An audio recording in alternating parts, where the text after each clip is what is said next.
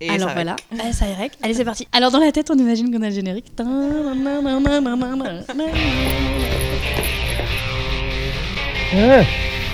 for me, motherfucker.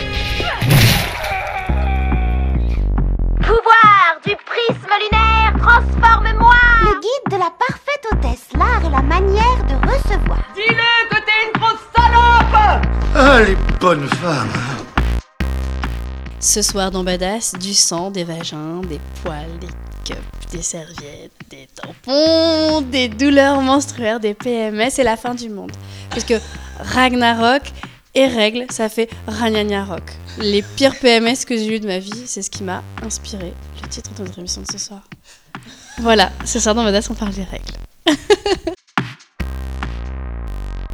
Bonsoir et bienvenue en 2017. Donc Badass revient en 2017. Badass, c'est votre podcast euh, féministe et pop culture dans lequel toutes les femmes peuvent parler euh, et que les hommes ont le droit d'écouter, bien sûr, parce qu'on aime les hommes, même si on ne les autorise pas à parler avec nous. Alors, on revient rapidement sur notre petite pause de la fin d'année dernière. On a fait une année scolaire, euh, voilà, plutôt universitaire, comme dirait notre ami Lam, que nous saluons. Euh, on s'est arrêté en mars dernier ou en juin, et puis bah, on reprend seulement en janvier. Alors euh, le but c'était de récupérer notre indépendance. On avait eu la, chance d'avoir été lancé par un producteur fabuleux, euh, Joël Ronez chez Binge Audio. Et qui, quand on lui a expliqué que euh, notre podcast féministe se devait d'appartenir à des femmes et pas à des hommes, l'a tout à fait compris et nous a, euh, nous a laissé euh, voler de, notre propre, de nos propres ailes. Et on remercie Joël pour ça. Euh, nos buts en 2017, c'est principalement donc de sortir Badass tous les mois. Donc on va essayer, voilà. Là, tout le monde dit oui. On va donner tout ce qu'on a. On a un beau rétro-planning, on a plein de sujets. Maintenant, il n'y a plus qu'à qu'à le faire. Et puis, bon, peut-être ensuite lancer un Patreon et, et laisser les femmes et les hommes aussi, bien sûr, avec vos 25% de plus, euh, peut-être euh, nous donner de l'argent. Peut-être que vous nous donnerez 25% de plus que les femmes. On verra bien si vous êtes antisexiste. voilà, Badass 2017 saison 2, c'est parti. Mais tu m'emmerdes. Alors ce soir, autour de la table de Badass, euh, l'accord team des chroniqueuses que je vais présenter par ordre euh, d'ancienneté. Euh, pour commencer, Marjorie. Marjorie, bonsoir. Bonsoir. Donc Marjorie, tu es notre DA, notre chanteuse, notre compositrice, notre amuseuse. Ouais. Marjorie, euh, quelle est ton héroïne Badass de 2016 Euh, alors, mon héroïne badass, c'est Solange Knowles, la petite sœur de Beyoncé. En temps normal, ça aurait été Beyoncé, mais tous les ans, c'est Beyoncé, ma master de l'année. Donc là, pour une fois, euh, parce que Solange a sorti son album et que on l'attendait sans l'attendre et, euh, Et qu'il est génial. et il est génial. Elle a enfin euh, pris du galon par rapport à, à sa grande sœur. Je pense que c'est pas évident d'évoluer musicalement euh, quand on est la petite sœur de Beyoncé. Avant, elle faisait du R&B, donc c'était du Beyoncé en moins bien. Et non. euh, bah non, bah, c'est vrai. Oui. Et voilà, là, elle a trouvé son créneau et c'est un album qui est très, alors moins engagé que euh, le formation de Beyoncé, mais quand même engagé, mais plus dans la subtilité, dans la douceur. Enfin, moi, en tout cas, musicalement, il m'a, il m'a plus parlé. Et euh, en particulier la chanson Don't- Touch My Hair. Très bien. très bien. Voilà. Oui, parce que Marjorie s'est déjà fait toucher les cheveux euh, Mais oui, dans la oui, rue. oui. D'ailleurs, une fois, tu, tu m'as sauvé la vie euh, Ouais, j'ai d'un, mec qui, qui, allait le faire Ouais. en live comme ça. Ouais. En parlant de moi à la troisième personne. Oh, mais c'est ravissant, genre en tendant la main vers mes cheveux. Un petit nuage, avait-il dit. C'est ça, voilà. Ouais. Un va te faire foutre, vieillard. Exactement. Accueillons Gemma. Alors Gemma, notre euh, Irish girl. Gemma, comment British. ça va? British girl. Je sais quoi ok, on va la refaire. Non mais on peut couper tout ce qu'on veut, alors on s'en fiche. Alors Gemma, notre British girl. Tu sais que je le gardais. Hein. Non. c'est moi qui fais le montage. C'est Gemma qui fait la prod. Non, c'est notre productrice, Gemma. Donc elle fait le montage, elle fait la prod et elle fait aussi les plannings. Oui, T'es là, sans toi, rien ne va. en, en effet, en fait. Sans moi, il n'y a rien qui va dans Sans- le monde. Ever. Gemma, c'est qui ton héroïne badass de 2016 Euh, là, comme ça, je pense en haut de la tête, j'ai deux. Euh, Hillary Clinton, parce que genre la meuf, elle a tout défoncé l'année dernière. Et euh, elle aurait dû gagner. Et euh, franchement, sans elle, on va tout brûler en enfer. On remercie pas les Russes. Non, on remercie pas les Russes, on remercie pas l'autre connard euh, blond là. Et franchement, j'aurais kiffé avoir euh, une chatte dans la Maison Blanche. Mais bon, euh, ça ça l'a pas, fait- pas donc euh, voilà. Sinon, beaucoup moins sérieusement, je dirais Emily de Dishonored 2, Très bien. parce qu'elle est bonne. L'impératrice de Dunwall. Non, bah, elle est l'héroïne de son propre jeu. Voilà, Enfin. si, si, ouais. Et j'ai parlé avec, euh, on a fait quelques vidéos avec Bethesda cette année.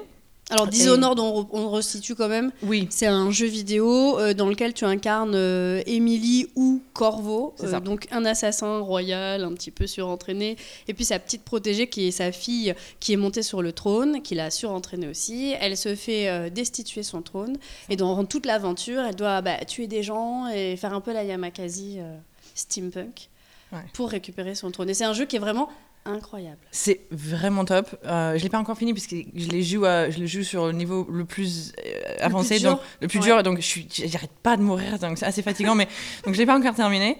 Euh, mais juste, j'étais hyper fière de Bethesda et du studio de sortir Arcane. un jeu Arkane, de sortir un jeu avec une, une héroïne parce qu'ils en parlent de à quel point c'était quand même compliqué de refaire tout le jeu avec elle, a d'autres pouvoirs, etc. Donc donc on compare ça à ce qu'on aurait pu entendre de la part d'Ubisoft dans le passé où ils disent ouais, on non, peut pas faire un Assassin's Creed avec une femme, c'est trop de travail. euh, donc j'ai j'ai respecté ça de la part de Bethesda et en plus Emily elle est vraiment très très jolie.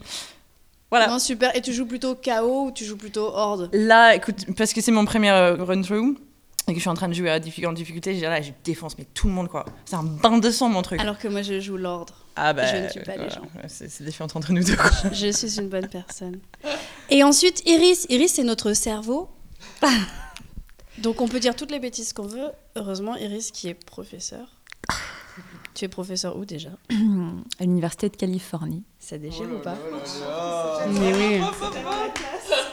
On adore Iris. Donc, en fait, on peut dire toutes les bêtises qu'on veut, elle remonte toujours le niveau. Comment ça va, Iris? Écoute, ça va. Oh, C'est qui ton héroïne de 2016 Mon héroïne de 2016 est une héroïne de fiction qui s'appelle Fleabag, ça veut dire sac à puce. C'est une série anglaise. Euh, et j'aime bien cette héroïne, non pas parce qu'elle n'a pas de prénom, parce que ça- ça- la série s'appelle Fleabag et elle aussi, mais parce que c'est une femme trentenaire qui vit à Londres et qui assume le fait que elle aime pas trop baiser. C'est-à-dire qu'à chaque fois qu'elle a des, re- des rapports sexuels, elle, est, elle reste en dehors et elle fait des, des face cam et elle vous parle à vous, le spectateur. Et c'est Ah, très, très drôle. Et c'est aussi une série qui, se, qui est juste six épisodes et à la fin, c'est absolument bouleversant parce qu'on comprend quelque chose qui était un peu là pendant tous les épisodes. Et du coup, c'est très rare pour moi qu'une série me fasse autant euh, rire et, et pleurer euh, en même temps. Et ça m'a vraiment touchée. Ils sont forts, les Anglais. hein. Des formats courts, bien écrits. Ouais. Des bons acteurs. En plus, je crois que c'est elle qui l'a écrit. non? Bien sûr, oui, oui, bah, c'est la créatrice, donc elle s'appelle Phoebe Waller-Bridge, c'est la créatrice de la série, la showrunneuse, celle qui l'a écrite et celle qui l'interprète. Donc c'est un peu une Lina Dunham à l'anglaise, en plus drôle. Oh, génial. Bah, tu nous le vends bien, en tout Ouais. cas. On va tout le regarder. Et enfin, Hello. Hello, c'est un peu le, le personnage qu'on a débloqué à la fin de la saison. Elle était invitée l'année dernière et comme elle n'arrête pas de nous mettre des copies au cul et qu'elle nous force à travailler, on s'est dit qu'on allait la garder cette année. Oui, bah merci. Hello, qui c'est ta femme badass de 2016 Euh, ma femme badass de 2016, c'était vraiment fin, fin, fin 2016, puisque c'est euh, c'est le personnage principal de The OA, c'est euh, Prairie Johnson. Euh, bon, hein, parce que c'est la, la personne qui m'est venue à l'esprit le plus facilement quand il nous a posé la question. Oui, mais du coup, parce que c'est la qu'elle plus récente, elle m'a marqué et parce que elle est, elle est super badass. Euh, c'est une femme qui est en apparence toute faible puisqu'elle est, elle est aveugle, donc c'est pas vraiment celle, celle qu'on a envie d'appeler si on se fait frapper. Mais, euh, mais en fait, elle est super badass. Euh, elle part de chez ses parents pour chercher son père toute seule. Elle se fait enlever. Euh, elle se fait séquestrer pendant. Bon, je spoil un peu, Ouais, mais bon, Iris il a se passe- il pas lui trop arrive plein, plein, spoiler. plein de choses. Et, euh, et en vrai, elle est, euh, elle, est, elle, est, elle est super puissante. Et moi, elle m'a vachement émue. euh, de l'épisode 1 au dernier épisode. euh, elle- voilà. Iris, est-ce que tu veux rajouter quelque chose? On rajoute juste que c'est Britt Marling, la- l'actrice qui joue donc euh, Prairie Johnson, qui a aussi créé euh, la série et qui est donc une femme super féministe et badass et qui parle justement récemment dans un article de l'importance de créer des personnages féminins qui sont pas juste euh, afterthought, qui sont pas juste créés après tout et euh, qui sont vraiment au cœur de la création. Et euh, donc oui, totalement héroïne badass. Bon, bah super. Et notre invité ce soir, notre invité, c'est donc Jack Parker. Alors, Jack Parker, on peut dire ton vrai prénom? Non, c'est secret. Non, non, si oui, tu peux le dire, bien sûr. Merci. On va donner le micro à Jack. Ouais, alors maintenant, on n'a plus beaucoup de moyens, alors on a deux micros qu'on se passe. hein. Donc on- on- franchement, on compte sur Gemma pour remonter ça comme si ah, ça envoyait comme dans un film de Tarantino, mais en attendant, il y a des petits silences, on se file les micros. Donc je peux t'appeler Taous. Oui, Moi c'est trop mignon. Moi j'ai grandi avec une petite fille qui s'appelait Taous. Alors du coup je transfère. D'accord. Parce qu'elle a vraiment, est, voilà, Je le vis super mal parce que j'ai un prénom hyper unique et normalement il n'y en a pas d'autre au monde en fait. Donc euh, Et ben voilà. elle n'existe pas. C'est la morte. fille de la meilleure amie de ma mère. elle n'existe pas. D'accord, elle n'existe pas. Taous, je te salue, même si tu n'existes pas ce soir. Et alors aujourd'hui, euh, Taous, t'es venue pour nous parler justement euh, des règles et du cinéma d'horreur et du sang et du sang qui coule des vagins. Ouais. C'est génial ou pas Ouais. Bon, est-ce que t'as une héroïne badass pour 2016 ou est-ce que tu vas me la faire hippie euh, non, non, ça femmes y est, j'ai réfléchi, j'ai trouvé, Ah. sauf que je me rappelle pas de leur nom parce que euh. Rien n'est parfait. C'est euh, les deux nanas du groupe euh, Deep Valley, Ah. qui est un groupe que j'ai découvert l'année dernière et que je suis allée voir en concert. Et euh, donc c'est deux meufs, une guitariste, une à, à la batterie et euh, guitariste chanteuse et la meuf à la batterie.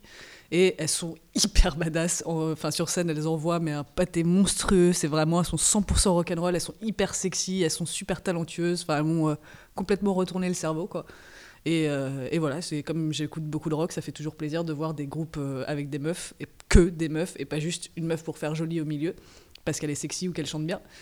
Et, euh, et voilà, et leur album s'appelle Feminism, donc euh, c'est quand même hyper marrant. Oui, oui. Et c'est totalement féministe. Elles ont plein de, de chansons sur le harcèlement de rue, sur euh, les attentes qu'on peut avoir d'elles parce qu'elles sont des femmes, sur le fait qu'elles n'ont pas honte de leur âge, de leur apparence, de leur vie sexuelle. Enfin, elles sont hyper cool, quoi. Oh, génial. Voilà. Merci. Alors, euh, Taous, on va te revoir dans un instant pour euh, l'interview. Mais d'abord, une petite coupure pub et la chronique de Marjorie. Dans Pax, c'est aussi bien à vélo qu'au repos. Dans Pax, vous pouvez compter sur lui. Bon, alors Marjorie. Oui. Marjorie, on te fait toujours faire des chroniques rigolotes. euh, et cette fois-ci, tu décides de t'attaquer à un sujet qui nous touche toutes, les publicités et les règles. Parce que les publicités de règles sont plutôt rigolotes. Ou pas. Ou pas, ça dépend, oui, ça dépend. C'est triste ou drôle, euh, je sais pas trop, mais, euh, mais on va passer ça en revue. Euh, donc du coup, comment c'était les pubs pour protection hygiénique avant Ou Même peut-être maintenant. Alors on va pas toutes les passer en revue, mais il y a quand même quelques petites similitudes. Euh, premier point essentiel, bien évidemment, c'est de ne jamais, jamais mentionner que cette chose qui s'écoule de nos vagins pendant les règles, c'est du sang. Donc on utilise des métaphores, on parle de liquide, de fluide, de flux parfois. Euh, visiblement, c'est pareil. Surtout, surtout pas de rouge, surtout pas. Ouh là là là là là là, non, non, non, c'est sale, pas de rouge, du bleu. Le bleu, ça passe bien. Le bleu, c'est Euh, royal. Voilà, c'est ça. Alors parfois du rose, Euh, ça arrive un peu, mais quand même, non, globalement, on revient toujours au bleu. Alors, c'est même carrément ironique parce que marketing genré oblige, on n'est quand même pas trop trop habitué au bleu dans les pubs. Le bleu, c'est plutôt pour les garçons. Et là, on se retrouve avec du bleu dans les culottes. Alors, bon, on pourrait voir ça de manière assez négative, mais est-ce que ce serait pas un signe Qui sait, peut-être dans quelques années, on pourra se dire que la révolution du gender, eh ben, elle a commencé dans nos culottes? Moi, je préfère avoir cette vision un petit Moi, je trouve que c'est classe. Alors, après le bleu, on a le blanc. Euh, donc le blanc, alors pas le, pas le blanc des acteurs, parce que même s'il y aurait à dire, mais c'est pas le, c'est pas le sujet. Donc non, le blanc des vêtements, parce que très souvent dans les pubs, les femmes sont habillées en blanc. Alors il y a deux typologies de vêtements blancs dans les pubs. Euh, la première, c'est la plus évidente, la plus pragmatique, c'est juste le blanc de la confiance. C'est le blanc qui dit je ne crains plus les fuites grâce à ma super protection. Bon, ça c'est ok, ça passe. Mensonge d'Iris. Et la deuxième, c'est que les publicitaires aimaient bien quand même montrer des femmes tout de blanc vêtues, qui évoluent avec grâce et légèreté dans la nature ou sur des beaux bateaux blancs avec une petite musique euh, de fond. Alors là, on est quand même dans une symbolique un peu plus particulière de la femme euh, pure, quasi virginale. Euh, alors de là à faire un parallèle entre euh, virginité, perte de sang, femme impure, tout ça, il n'y a qu'un pas que je ne franchirai pas, car je ne suis pas Iris. Donc, je lui laisse les analyses plus poussées. Mais il y a quand même quelque chose qu'on hein, qu'on sent qu'il y a un truc qu'on n'aime pas trop. Alors, j'enchaîne plutôt avec le dernier point que je voulais évoquer, et pas des moindres, c'est la joie de vivre. Parce que si on se rappelle les pubs, qu'est-ce qu'elles elles ont quoi ces femmes? Eh ben, elles sont heureuses. Elles sont quand même toutes heureuses. Euh, elles sourient, quoi. Elles sont au top. Elles sont, elles sont bien. Et pourquoi elles sont aussi heureuses hein? C'est quoi le secret de leur bonheur? Eh ben, ah, ben non, c'est parce que justement, elles sont libérées de ce qui est sans doute le pire problème auquel une femme est confrontée pendant ses règles. J'ai nommé La Bah, tâche. les fuites. Bah, c'est quand même c'est le plus gros problème des règles, c'est les fuites. Euh, bon, c'est vrai qu'il y a peut-être deux ou trois autres désagréments qui nous chafouinent un petit peu, mais Une fois les fuites gérées, on les oublie. Je veux dire, On a plus mal. l'irritabilité, la dépression, la fatigue, les troubles du sommeil, les maux de tête, la baisse de désir, les fringales, les crampes abdominales, euh, le ventre gonflé, les seins douloureux, les problèmes de transit, les jambes lourdes, la prise de poids, la poussée d'acné, mais tout ça n'a plus aucune espèce d'importance parce qu'on peut enfin porter des leggings blancs. Voilà. Alors, non mais c'est vrai, il suffit de voir la vie du bon côté et tout est beaucoup plus simple. Donc, euh, pour illustrer un peu tout ça, j'ai une mini sélection de pubs que je voulais vous faire partager. Donc on se replonge avec nostalgie dans ces petites pépites de Lina. Car oui, le site de Lina est très fourni. Et quand on tape Nana, on a toute, euh, toute l'histoire de Nana Mouskouri. Voilà. C'était mon, mon expérience personnelle. Alors, euh, on commence par une pub Tampax des années 80. Une pub qui répond à une question existentielle. Je pense qu'on s'est sans doute tous posé une fois dans notre vie. Qu'est-ce qu'on obtient quand on enferme une poignée de mecs dans une pièce? On, on dirait une salle, une salle de vinette. euh, c'est- mais c'est une salle de vinette. Qu'est-ce qu'on obtient quand on enferme une poignée de mecs dans une pièce et qu'on leur demande d'élaborer un scénario sur un tampon, donc sur un produit que les femmes s'insèrent dans le vagin? Eh ben, on écoute. Julie Bonjour le nouveau Tampax, toi aussi tu l'as adopté Le nouveau Tampax, ah oui, d'abord avec son nouveau bourreau et son applicateur, il est très facile à mettre. Et puis, le nouveau Tampax, il est très absorbant, tu sais. Tu permets Tampax avec applicateur et son nouveau bourreau. Vive le nouveau Tampax super bah, Je crois que la réponse est claire. On obtient un film porno. Ah, voilà Parce que tout y est. Les deux blondes complices en maillot échancré. Donc, vous n'avez pas l'image, mais on est dans les années 80 au bord d'une piscine. donc, maillot échancré. Euh, le saxo sensuel. Sans oublier, parce que vous n'avez pas l'image, mais donc on a le geste bien appuyé du doigt sur le tampon pour montrer que le bout est bien rond. Voilà, tout y est. Donc merci les mecs, super boulot. Je pense que c'est bien ciblé. Euh, les attentes des femmes sont, bien ciblées. Donc voilà, 20 sur 20 sur, pour Tampax. Euh, deuxième extrait. Là, on passe à Always. Alors là, on, change de registre. Hein, on est chez Always. Donc, là, on est dans la confidence. On touche à l'intime. On touche euh, au plus profond de notre être. Euh, la femme Always, c'est une femme qui est tout en pudeur, mais qui aime néanmoins se dévoiler. C'est étonnant. Pour la première fois, je me suis sentie vraiment protégée. Et ceci avec la serviette la plus fine que j'ai jamais vue. Elle est nouvelle. Elle s'appelle Always. Ça paraît incroyable. Regardez, Always Ultra est ultra mince et pourtant vraiment efficace. Pourquoi? Parce qu'elle possède un voile alvéolette unique qui guide le liquide vers des mini-capteurs hyper absorbants. Je me suis sentie vraiment nette et bien au sec. Avec Always, c'est comme si je venais de me glisser dans un vêtement tout frais. Alors, pour moi, maintenant, c'est always, rien d'autre. Mais en plus, ce qui est terrible, c'est que ça renvoie encore l'image de la femme qui est sale quand elle a ses règles. Je me sens bien nette, comme si on pouvait. Enfin, comme. Ouais, c'est- horrible. Ah oui, c'est vrai qu'il y a toujours ça, la fraîcheur. Je me sens vraiment fraîche et tout, voilà. Donc c'était beau. hein. Je crois qu'on a, on a atteint un peu un instant de grâce. Euh, Et c'est vrai qu'on a oublié que c'était chiant d'avoir ses règles. Ouais. Donc euh, bravo, bravo Always, 20 sur 20 également. Euh, alors bon, on se moque, on se moque, c'est facile, je sais, j'aime bien. Mais il y a quand même des pubs bien. Ah alors j'en ai trouvé une. Elle me disait vaguement quelque chose, mais je vous laisse écouter. C'est Nana, donc 95. Ça, un entretien d'embauche, et ce directeur du personnel qui délirait sur les femmes, leur inefficacité au travail, leurs petits problèmes mensuels. J'hallucinais. C'était bien des règles qu'il parlait. Je lui sortis ma nouvelle nana invisible avec son tout nouveau système d'absorption drainage rapide, dont les cannelures diffusent le liquide sur toute la longueur. Tout ça en 2 mm. La serviette, il pouvait la garder, et son boulot aussi. Nana, nouveau système d'absorption drainage rapide. Bon, on a une situation sexiste. Oui, oui, c'est pas mal. Tiens, Gemma, tu veux répondre à la question de Marjorie Ah, je- Quelle est la question celui-là du tout. Alors en fait, c'est bah du coup voilà, c'est en fait c'est une femme qui est face à un recruteur sexiste et donc le recruteur lui dit que les femmes c'est que des emmerdes au travail, elles ont les petits leurs petits problèmes mensuels, euh, donc voilà. Du coup, euh, bah, elle est pas contente, elle réagit. Alors bon, c'est la pub, donc elle lui montre euh, comment, elle lui sort, elle lui fait la démo de de, De sa- de la serviette.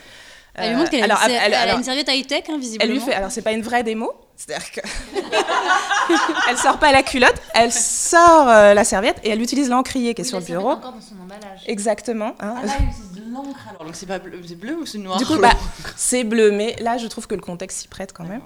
Et voilà, donc, du coup, moi, je trouvais que c'était- cette pub était bien parce qu'on a quand même une situation sexiste. Donc, Ouais. rien que le fait de la montrer, c'est pas mal.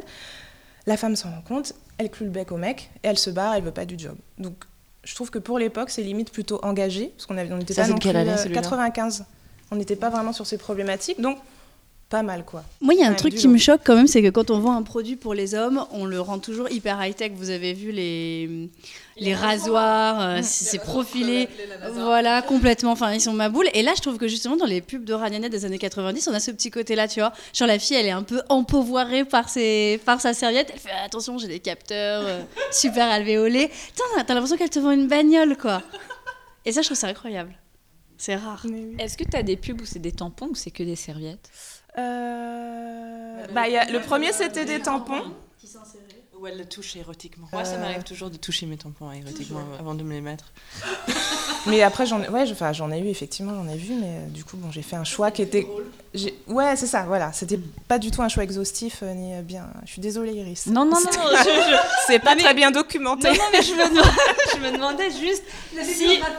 Non, mais c'est une vraie question que je me pose en fait, c'est si, est-ce qu'il n'y a pas plus de, de, de pubs pour les serviettes hygiéniques que pour les tampons Ben, j'ai quand même l'impression, globalement. De, de- de- Et donc ouais. je me dis juste qu'il y a quand même quelque chose autour de ça, c'est-à-dire que de pouvoir se pénétrer d'autres choses qu'un sexe masculin, je trouve que c'est euh, peut-être quelque chose d'encore hyper tabou.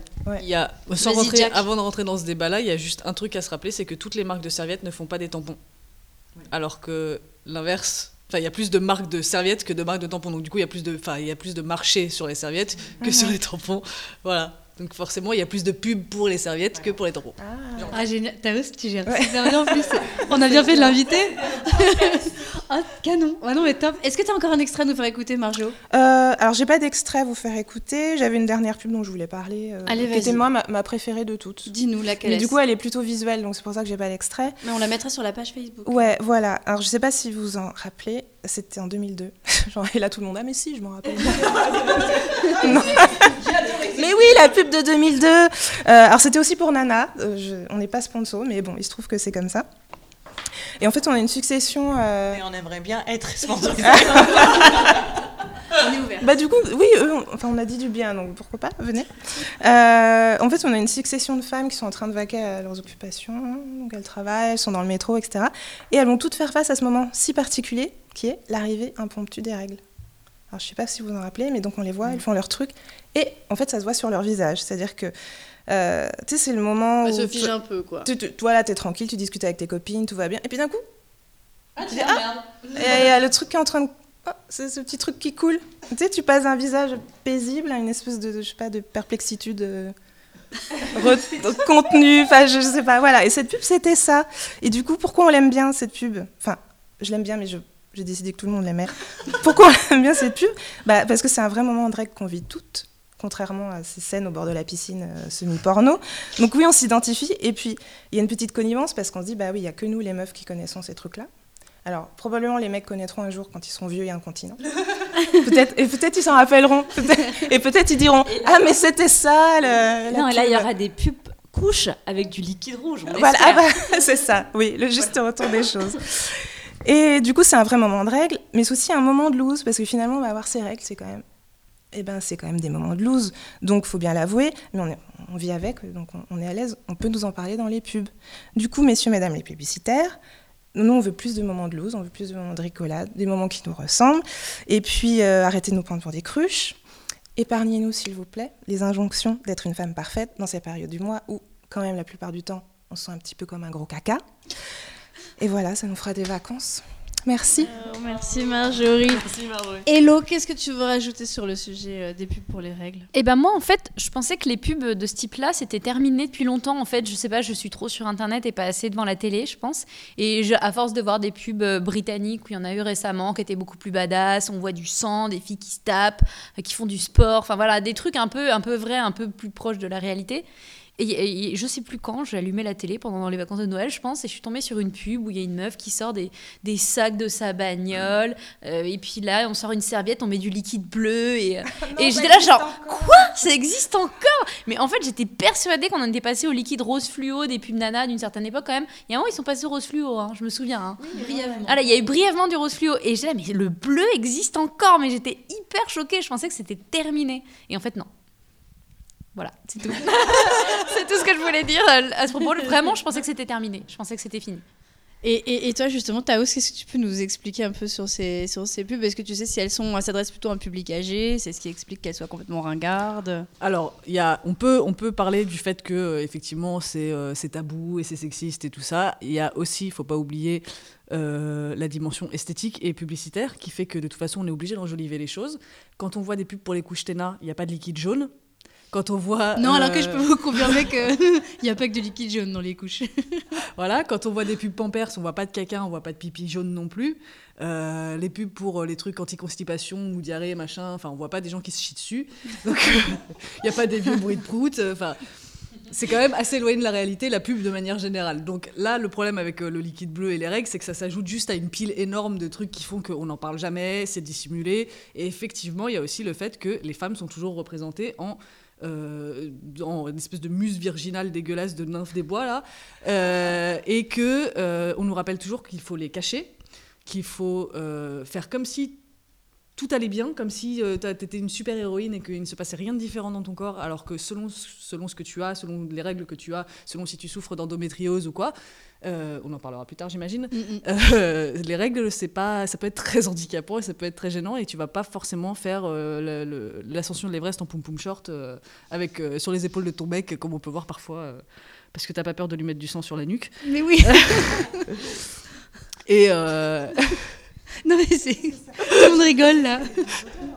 Et les Et voilà, et c'est ça, il y a toujours ce truc de attention, tu pues, attention, ça va se voir, attention, ta serviette elle est épaisse, donc on va la voir à travers ton pantalon, attention, tu vas pas pouvoir draguer, tu vas pas pouvoir niquer, tu vas pas pouvoir te reproduire. Euh, et du coup, bah, moi, c'est ça qui me casse les couilles, c'est que j'ai pas non plus besoin qu'on montre une nana qui est complètement au bout de sa vie et qui peut pas vivre pendant ses règles parce que ce serait inverser le cliché et ce serait pas forcément euh, ce qu'il y a de plus. euh, de plus euh, Oui, oui, euh, en pouvoir. Voilà, exactement, c'était ça que je cherchais. Et euh, mais voilà, comme, comme le disait Marjorie, des trucs qui nous ressemblent plus et qui parlent plus de la, des vraies choses de la vraie vie parce que on est capable de l'entendre en fait. Et euh, je pense que tout le monde à la télé, devant sa télé, est capable d'entendre ces choses-là, est capable, quand tu vois ce qu'on voit aux infos, ça c'est les discours de grand-mère, quand tu vois ce qu'ils sont capables de mettre comme image, euh, effectivement, tu vois des trucs horribles aux infos, les films d'action, les films d'horreur, les machins, on peut se permettre de parler de crampes, on peut se permettre de parler de fuite, on peut se permettre de parler de tout un tas de trucs Mais de la même sur toute qui le santé, par exemple, euh, tu vois, le, je veux dire, le, le premier euh, fabricant grand public qui va sortir des serviettes qui n'auront pas été euh, blanchies au chlore Mm. ou qui vont pas poser des graves problèmes, tu vois, au niveau des tampons avec de la colle et tout, bah, ils pourront le mettre dans un spot télé. À mon avis, ils vont faire un carton. Je suis pas sûre. Ah ouais, tu crois? Je pense qu'en fait, Le la- premier la- produit propre pour les ragnagnas, je dirais grand public, il va pas marcher. J'aimerais bien dire un truc. Il y avait un pub là que j'ai adoré. Alors, j'ai oublié le nom du produit. C'était pour un cup. Et ils ont fait un pub, mais fucking hilarious. avec les vampires. Mais j'ai regardé ça comme si c'était un, un sketch YouTube. Je trouvais ça génialissime. Mais là, ils parlaient de sang. Je sais pas si ça s'applique à ce que tu es en train de dire, mais je pense que oui. euh, t'as un train de retard là oui, non, sur Internet, ils se permettent plus, de trucs, ça c'est sûr. Après, euh, pour la question de euh, serviettes propres, machin, il faudrait déjà que ça rentre dans les esprits que la santé de la femme est une question importante. Et on en est tellement loin que je pense que ton, ton, ton idée de. euh, déjà, il y a pas, les serviettes bio, ça existe. Il n'y a pas de pub pour les serviettes bio. Alors, ton idée de serviettes bio sans additifs, sans trucs machin qui font pas mal, tu peux. C'est pour ça que je suis encore pauvre en fait. Mes idées fonctionnent pas. Voilà, tu peux attendre longtemps avant de les voir. Bon, mais ça marche. Alors, du coup, on va passer à l'interview. Je propose qu'on écoute encore une petite. euh, Je propose qu'on écoute encore une petite publicité, et ensuite on passe à notre interview intime au bord de la piscine. Non, non. Allez, c'est parti. Un peu, beaucoup, à la folie, pour rien du tout. Les autres aussi aiment bien vous voir sourire. Alors souriez, parce qu'il y a maintenant net absolu. Des serviettes périodiques super absorbantes. Net absolu pour que vous ayez vraiment l'esprit tranquille. Quand on a l'esprit tranquille, on est toujours de bonne humeur. Serviettes périodiques net absolu, une sécurité éprouvée. Souriez. Et nous voici de retour après cette petite page de publicité pour laquelle nous ne toucherons pas d'argent. Quelle drôle d'idée nous avons eue. Et cette fois-ci, c'est l'heure de l'interview, donc l'interview intimiste avec Taous. Bonjour Taous. Bonjour. Bon, alors moi, ça fait quelques années que je te connais. Euh, tout le monde te connaît comme la fille qui s'est fait casser la gueule euh, sur euh, Mademoiselle, mais qui a posé avec un savon comme Tyler Dordon et qui va mieux. C'est ça. Bon, c'était il y a quelques années. Oui, c'était il y a un moment. Je pense que les gens ont un peu oublié cette histoire. hein. Bah moi pas. Ah d'accord. tu vois, moi pas. Alors je vais vous, je vais vous resituer un petit peu le contexte. Donc Taous est une, est une écrivaine, Oh. est une auteure. Elle vit de ses mots. Et de ses mots. Oh, Ah, Je suis en forme ce soir. Et du coup, en fait, euh, tu écrivais il y a quelques années, il y a 5 ans à peu près, hein, euh, pour le site euh, Mademoiselle. Jusqu'en novembre 2013, ouais. Voilà, tu étais chroniqueuse sur ce site et donc tu écrivais des articles un peu vraiment articles et puis aussi des choses qui ressemblaient plus à des billets d'humeur. Et puis Ouais. un soir, tu t'es fait agresser, tu as cassé la gueule à ton agresseur, tu as Oui. fait une photo pour dire que tout allait bien et Oui. tu l'as raconté sur le site pour montrer un peu que les agressions, ça existait Oui. et puis qu'on pouvait s'en sortir. Oui. Et ça, c'était plutôt cool. Merci. Et il y a beaucoup de filles comme moi qui l'ont lu et c'est vrai qu'en situation de, on va dire, de pré-agression, euh, on y repense. On se dit ah Tu ça, vois ce que je veux dire? vrai. Mais ouais, ouais. Et, et d'ailleurs, moi-même, m'ayant déjà, m'étant déjà fait agresser, eh ben, j'étais quand même contente d'avoir lu ton témoignage avant. Ouais. Euh, tu es aussi l'auteur de Baftien, le sauvetage Oui. de Baftien. Oui. Euh, voilà, donc on se moque pas des gens handicapés mentaux, mais j'en ai eu dans ma famille, alors j'ai le droit. Bon, on le confera. Mais c'est vrai, j'ai le droit. c'est vrai. Bon, bon, bref, tu es aussi l'auteur de donc le sauvetage de Baftien, qui était Ouais. très drôle et très mignon. Et puis aujourd'hui, euh, alors après, tu es passée par Golden Moustache, tu étais Oui, rédactrice en chef de mois, Golden ouais. Moustache. Euh, tu as fait des petites chroniques euh, cinéma d'horreur pour Ouais. des sites internet, pour euh, Pour la chaîne. It's Big. Oui, tout à fait, pour la chaîne euh, Big. le- du groupe Endemol. Voilà, tout à fait. Et aujourd'hui, tu reviens un peu euh, en force euh, sur Internet avec Passion Menstru. Ouais. Alors, euh, euh, quelle était la blague que j'avais préparée déjà Ah oui, si.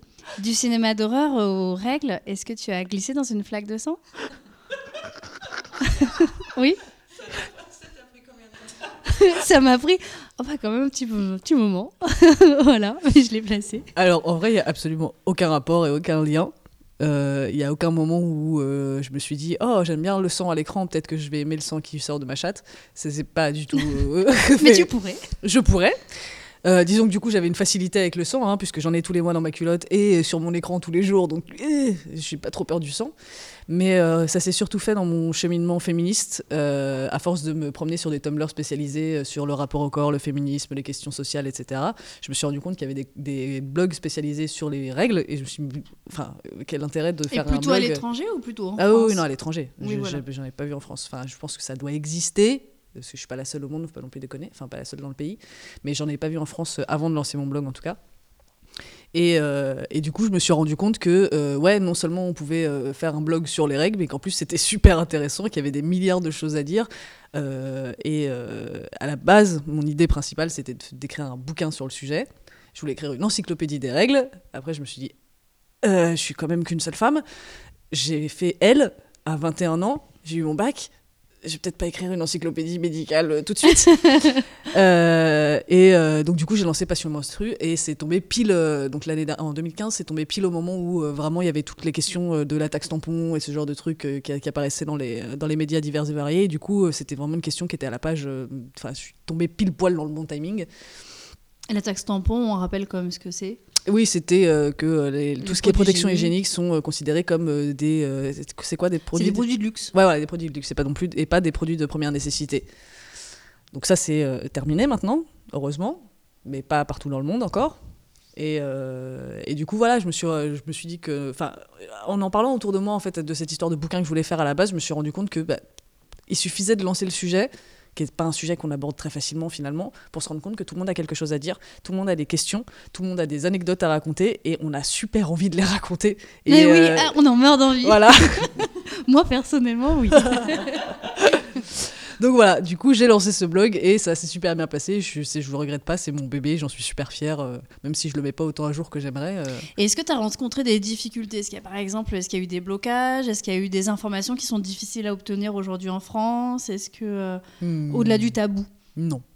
Alors, est-ce que tu rencontres un succès grandissant? Non, c'est assez, c'est constant. Bah ouais, c'est pas, euh, c'est pas extraordinaire non plus. C'est On juste pourrait que croire que, ça, que toutes les filles se mettraient à cliquer dessus comme des folles pour avoir toutes les infos qu'elles n'ont jamais non. Non, c'est pas. euh, je fais, si je fais euh, 300 visites par jour, c'est déjà pas mal, tu vois. Donc euh, c'est vraiment. Et c'est quand je publie rien. Quand je publie quelque chose, ça peut aller jusqu'à waouh, 2000. Mais c'est vraiment pas extraordinaire. Mais par contre, c'est constant. C'est-à-dire que voilà, tous les jours, il y a quand même des gens. Tous les jours, je reçois des messages. Il y a des. euh, Enfin, je, je, m'occupe. Enfin, j'ai fait une page Facebook et une page Twitter exprès aussi pour euh, les moments où le blog n'est pas euh, alimenté. Et euh, tous les jours, j'ai des nouveaux followers, des nouveaux likes et des nouvelles interactions, tout ça. Donc c'est. C'est là. Et, euh, Et où est-ce que tu vas chercher tes informations Parce que je suppose que tu dois recevoir quand même pas mal de questions, euh, notamment de, de filles qui s'interrogent un peu sur. euh, Alors, moi, je fais un travail d'information pour moi déjà depuis longtemps sur le sujet. Donc, du coup, j'ai quelques blogs que je suis régulièrement, euh, que je vais voir euh, quand je prends mon café le matin, tout ça. euh, parce Donc que- vraiment, Ragnagna au petit déjeuner. Ah ouais, comme ça, maintenant toi. ça me fait plus rien du tout quoi. Enfin à force de, enfin quand tu baignes dans un sujet tous les jours, c'est comme quand t'es. Oh ah, je suis auteur. Les mots, c'est un métier. voilà. Genre quand t'es gynéco, euh, tu vois, t'as des chats toute la journée, tu te fais pas la gueule parce que t'en as une à 8h du matin quoi. Ah, moi, ma gynéco, elle est délirante, quoi. Elle parle, elle, pour moi, elle parle pâtisserie pendant qu'elle me. Eh ben voilà. Ouais. Donc, euh, donc oui, donc je fais, je fais mon chemin moi-même et j'ai des alertes Google. Donc euh, tous les jours, j'ai euh, mon récap euh, menstruation, menstruelle, enfin tous Dans les le trucs, monde, tous quoi. les, voilà. L'état des règles dans le monde. Exactement. Ouais, je tombe Cette sur fille, c'est toujours vous en êtes de votre cycle. Voilà. Et, et surtout, j'ai bah, ma communauté qui m'envoie régulièrement des, li- des- des liens dès qu'il y a un truc qui sort, une vidéo, une pub, un machin, je la reçois en 53 exemplaires parce que tout le monde est au taquet. Donc moi, moi si je rate un truc, il y a toujours quelqu'un derrière pour me le rappeler. Donc après, voilà, je choisis de le traiter ou pas si j'ai le temps ou si, si je trouve ça pertinent. Mais alors, qu'est-ce qu'on trouve Plutôt des conseils pratiques, euh, plutôt des questions de société, sur Tout. Passion Menstru il y a de tout. Il y a de tout. Y a, Est-ce qu'on peut euh, vraiment choisir sa protection hygiénique grâce à Passion Menstru Ouais. C'est vrai. Alors, Ouais. faisons un tour sur les protections hygiéniques qui Ah, existent. alors. Mais non, mais c'est vrai parce que, franchement, quand on était jeune, on pensait qu'il y avait euh, le Tampon et diptyque, serviette, c'est tout. tampon, serviette, et en fait, il y a plein d'autres trucs. Ouais, oui. Donc, les protections hygiéniques. Nous avons les serviettes jetables, les protège-slips jetables, les tampons, euh, les serviettes réutilisables, euh, les coupes menstruelles, les coupes euh, souples. Donc qui sont euh, qui se qui s'utilisent moins à une alors c'est qui changent je crois qu'elles sont elles se jettent après usage je sais plus je ne Ah. connais pas tu vois si Mhm. bien que ça hein, j'ai Ouais, encore des ouais. progrès à faire Euh, il y a les éponges menstruelles euh, les sous-vêtements de règles euh, et je crois que c'est déjà pas mal. Ah, c'est pas mal, hein Ouais. Les sous-vêtements de règles? Ouais. Alors ça pour moi c'est la meilleure solution, c'est la révolution absolument. Ouais, c'est un truc de ouf. Mais ça marche m'a comment alors Qu'est-ce que c'est En Ah, fait, t'en as toi? Oui. Oh là là, un truc, un truc nouveau Alors vas-y. ça m'a vraiment changé la vie. En fait, les sous-vêtements de règles, c'est donc des sous-vêtements dans lesquels il y a, euh, au, au niveau du siège de la culotte, donc du slip, là où normalement. la tu- foufoune. Voilà, de la chatte. euh, là où normalement tu mets ta serviette, euh, il y a un tissu absorbant qui est déjà incorporé dedans. Mais je veux ça, Ouais, alors du coup, c'est plutôt pour les règles légères, non? Pas forcément. Il y a Oh. plusieurs. tu peux choisir ton modèle selon ton flux, justement. Donc, normalement, c'est censé être utilisé en complément d'une protection interne. On a perdu Hello. Je t'enverrai des liens. Ah. Est-ce qu'elles sont jolies? Oh. Ouais. Ouais, il y a vraiment de tout. hein. Bon, c'est pas encore euh, comme c'est assez nouveau, il n'y a pas encore autant de variétés que pour les euh, serviettes réutilisables, par exemple, mais c'est quand même déjà pas mal. Euh, donc normalement, c'est censé être utilisé en complément d'une cup ou d'un tampon ou ce genre de truc, euh, mais selon ton flux, effectivement, et selon la marque, tu peux les porter plus ou moins euh, free du body euh, sans aucune protection euh, supplémentaire. Et c'est donc ce que j'ai choisi de faire moi, parce que j'ai eu beaucoup de problèmes de santé qui fait. Je raconte ma vie. hein. Ah, vas-y, vas-y, on fera un tour de table protection Voilà. préférée. J'ai eu des problèmes de santé qui font que je ne peux pas utiliser de protection à l'intérieur de mon vagin. Du coup, ça me casse les couilles parce que je me retrouve avec une serviette et les serviettes, ça fait des irritations. Euh, ça fait frotter entre l'anus et la chatte et du coup, ça facilite les mycoses, tout ça, les champignons. Je trouve ça dégueulasse. C'est mon choix. hein, Je ne me c'est bon. voilà. C'est je, suis pas trop fan du côté couche. J'aime bien les pantalons moulants en plus, donc du coup, j'ai pas forcément envie qu'on voit euh, ma couche en transparence. Et surtout, ça fait un bruit de plastique quand tu marches. et les moments où mon mec veut mettre une petite tape sur le cul et que t'entends. Doublement Voilà. cramé, quoi. Sachant que j'essaye d'avoir une vie sexuelle pendant mes règles, donc là, ça, euh, ça, ça coupe un peu le truc. Du coup, euh, j'utilise des, des, euh, des culottes de règles qui font. Tu vis avec clairement tes règles. euh, Enfin, ça, absorbe pas complètement, c'est-à-dire que t'as quand même une sensation d'humidité. C'est un peu comme si tu saignais librement dans ta culotte. Donc au début, c'est un peu bizarre, mais on s'y fait très vite. Et surtout, la sensation de rien avoir entre ta chatte et ta culotte, c'est extraordinaire. C'est une libération absolue. Ah, c'est génial. Les filles, est-ce que vous voulez qu'on fasse un tour de table sur nos protections hygiéniques préférées? Pourquoi? Ou vous vous sentez pas à l'aise? C'est parti, vous êtes au top. Alors, J'ai déjà fait euh, sur son blog. Iris, elle a une question. Bah, ça se lave comment? Alors, à la main, principalement, mais euh, il y en a quelques-unes qui sont suffisamment euh, balèzes pour passer à la machine. Donc, moi, j'ai fait l'expérience avec les miennes. J'ai commencé par les laver à la main. Après, j'ai eu la flemme parce qu'on n'est pas au 19e siècle. Du coup, je les ai foutues à la machine et elles ont parfaitement survécu. euh, et surtout, j'ai été bluffée de voir à quel point il n'y a aucune tache qui reste. Alors que sur les serviettes réutilisables, j'ai souvent le problème de c'est le, le tissu qui est vite teinté. Et là, j'ai que dalle, quoi. C'est euh, complètement invisible. Et euh, j'ai arrêté. La, la vérité, c'est que j'ai arrêté de les laver à la main parce que je me suis renversé ma. je me suis renversé ma bassine d'eau de règle Ah. sur le jean.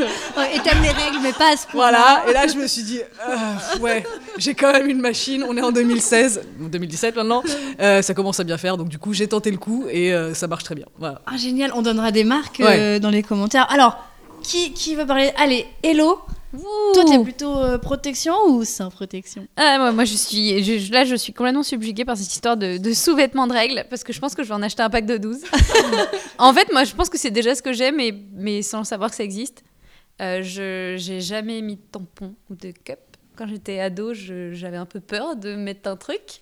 Voilà. Et en plus, euh, je pense que, enfin, après en grandissant, je me suis dit que mon vagin était réservé à des activités récréatives et j'avais pas du tout envie de mettre un tampon ou une cup. Donc je mettais des serviettes, mais je j'aimais pas trop. Je trouvais ça désagréable, la sensation. Voilà, pas très propre, je me sentais pas très fraîche, malgré les cannelures et machin. Et, euh, du coup, bah, comme j'ai un flux assez léger, il y a quelques années, j'ai complètement arrêté de mettre des protections. Bon, il faut savoir que je travaille chez moi en grande partie, donc euh, bah, quand je sens qu'il y a un petit truc qui vient, eh ben, je vais aux toilettes. Et puis bon, bah, j'ai des fuites, mais c'est pas grave, j'ai des culottes noires. Donc euh, voilà, quand je les lave, ça ne se voit plus. Donc voilà, j'avais déjà un petit peu mes sous-vêtements de règles, sans savoir que ça existait vraiment.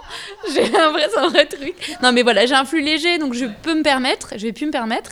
Et je pense que du coup, je vais passer à ça parce que euh, c'est mille fois mieux. Voilà. Marjorie. Euh, oui, ben moi j'ai adopté la cup depuis euh, deux, deux ans, deux, trois ans, je ne sais plus. Quelques mois. Voilà, bon. la cup.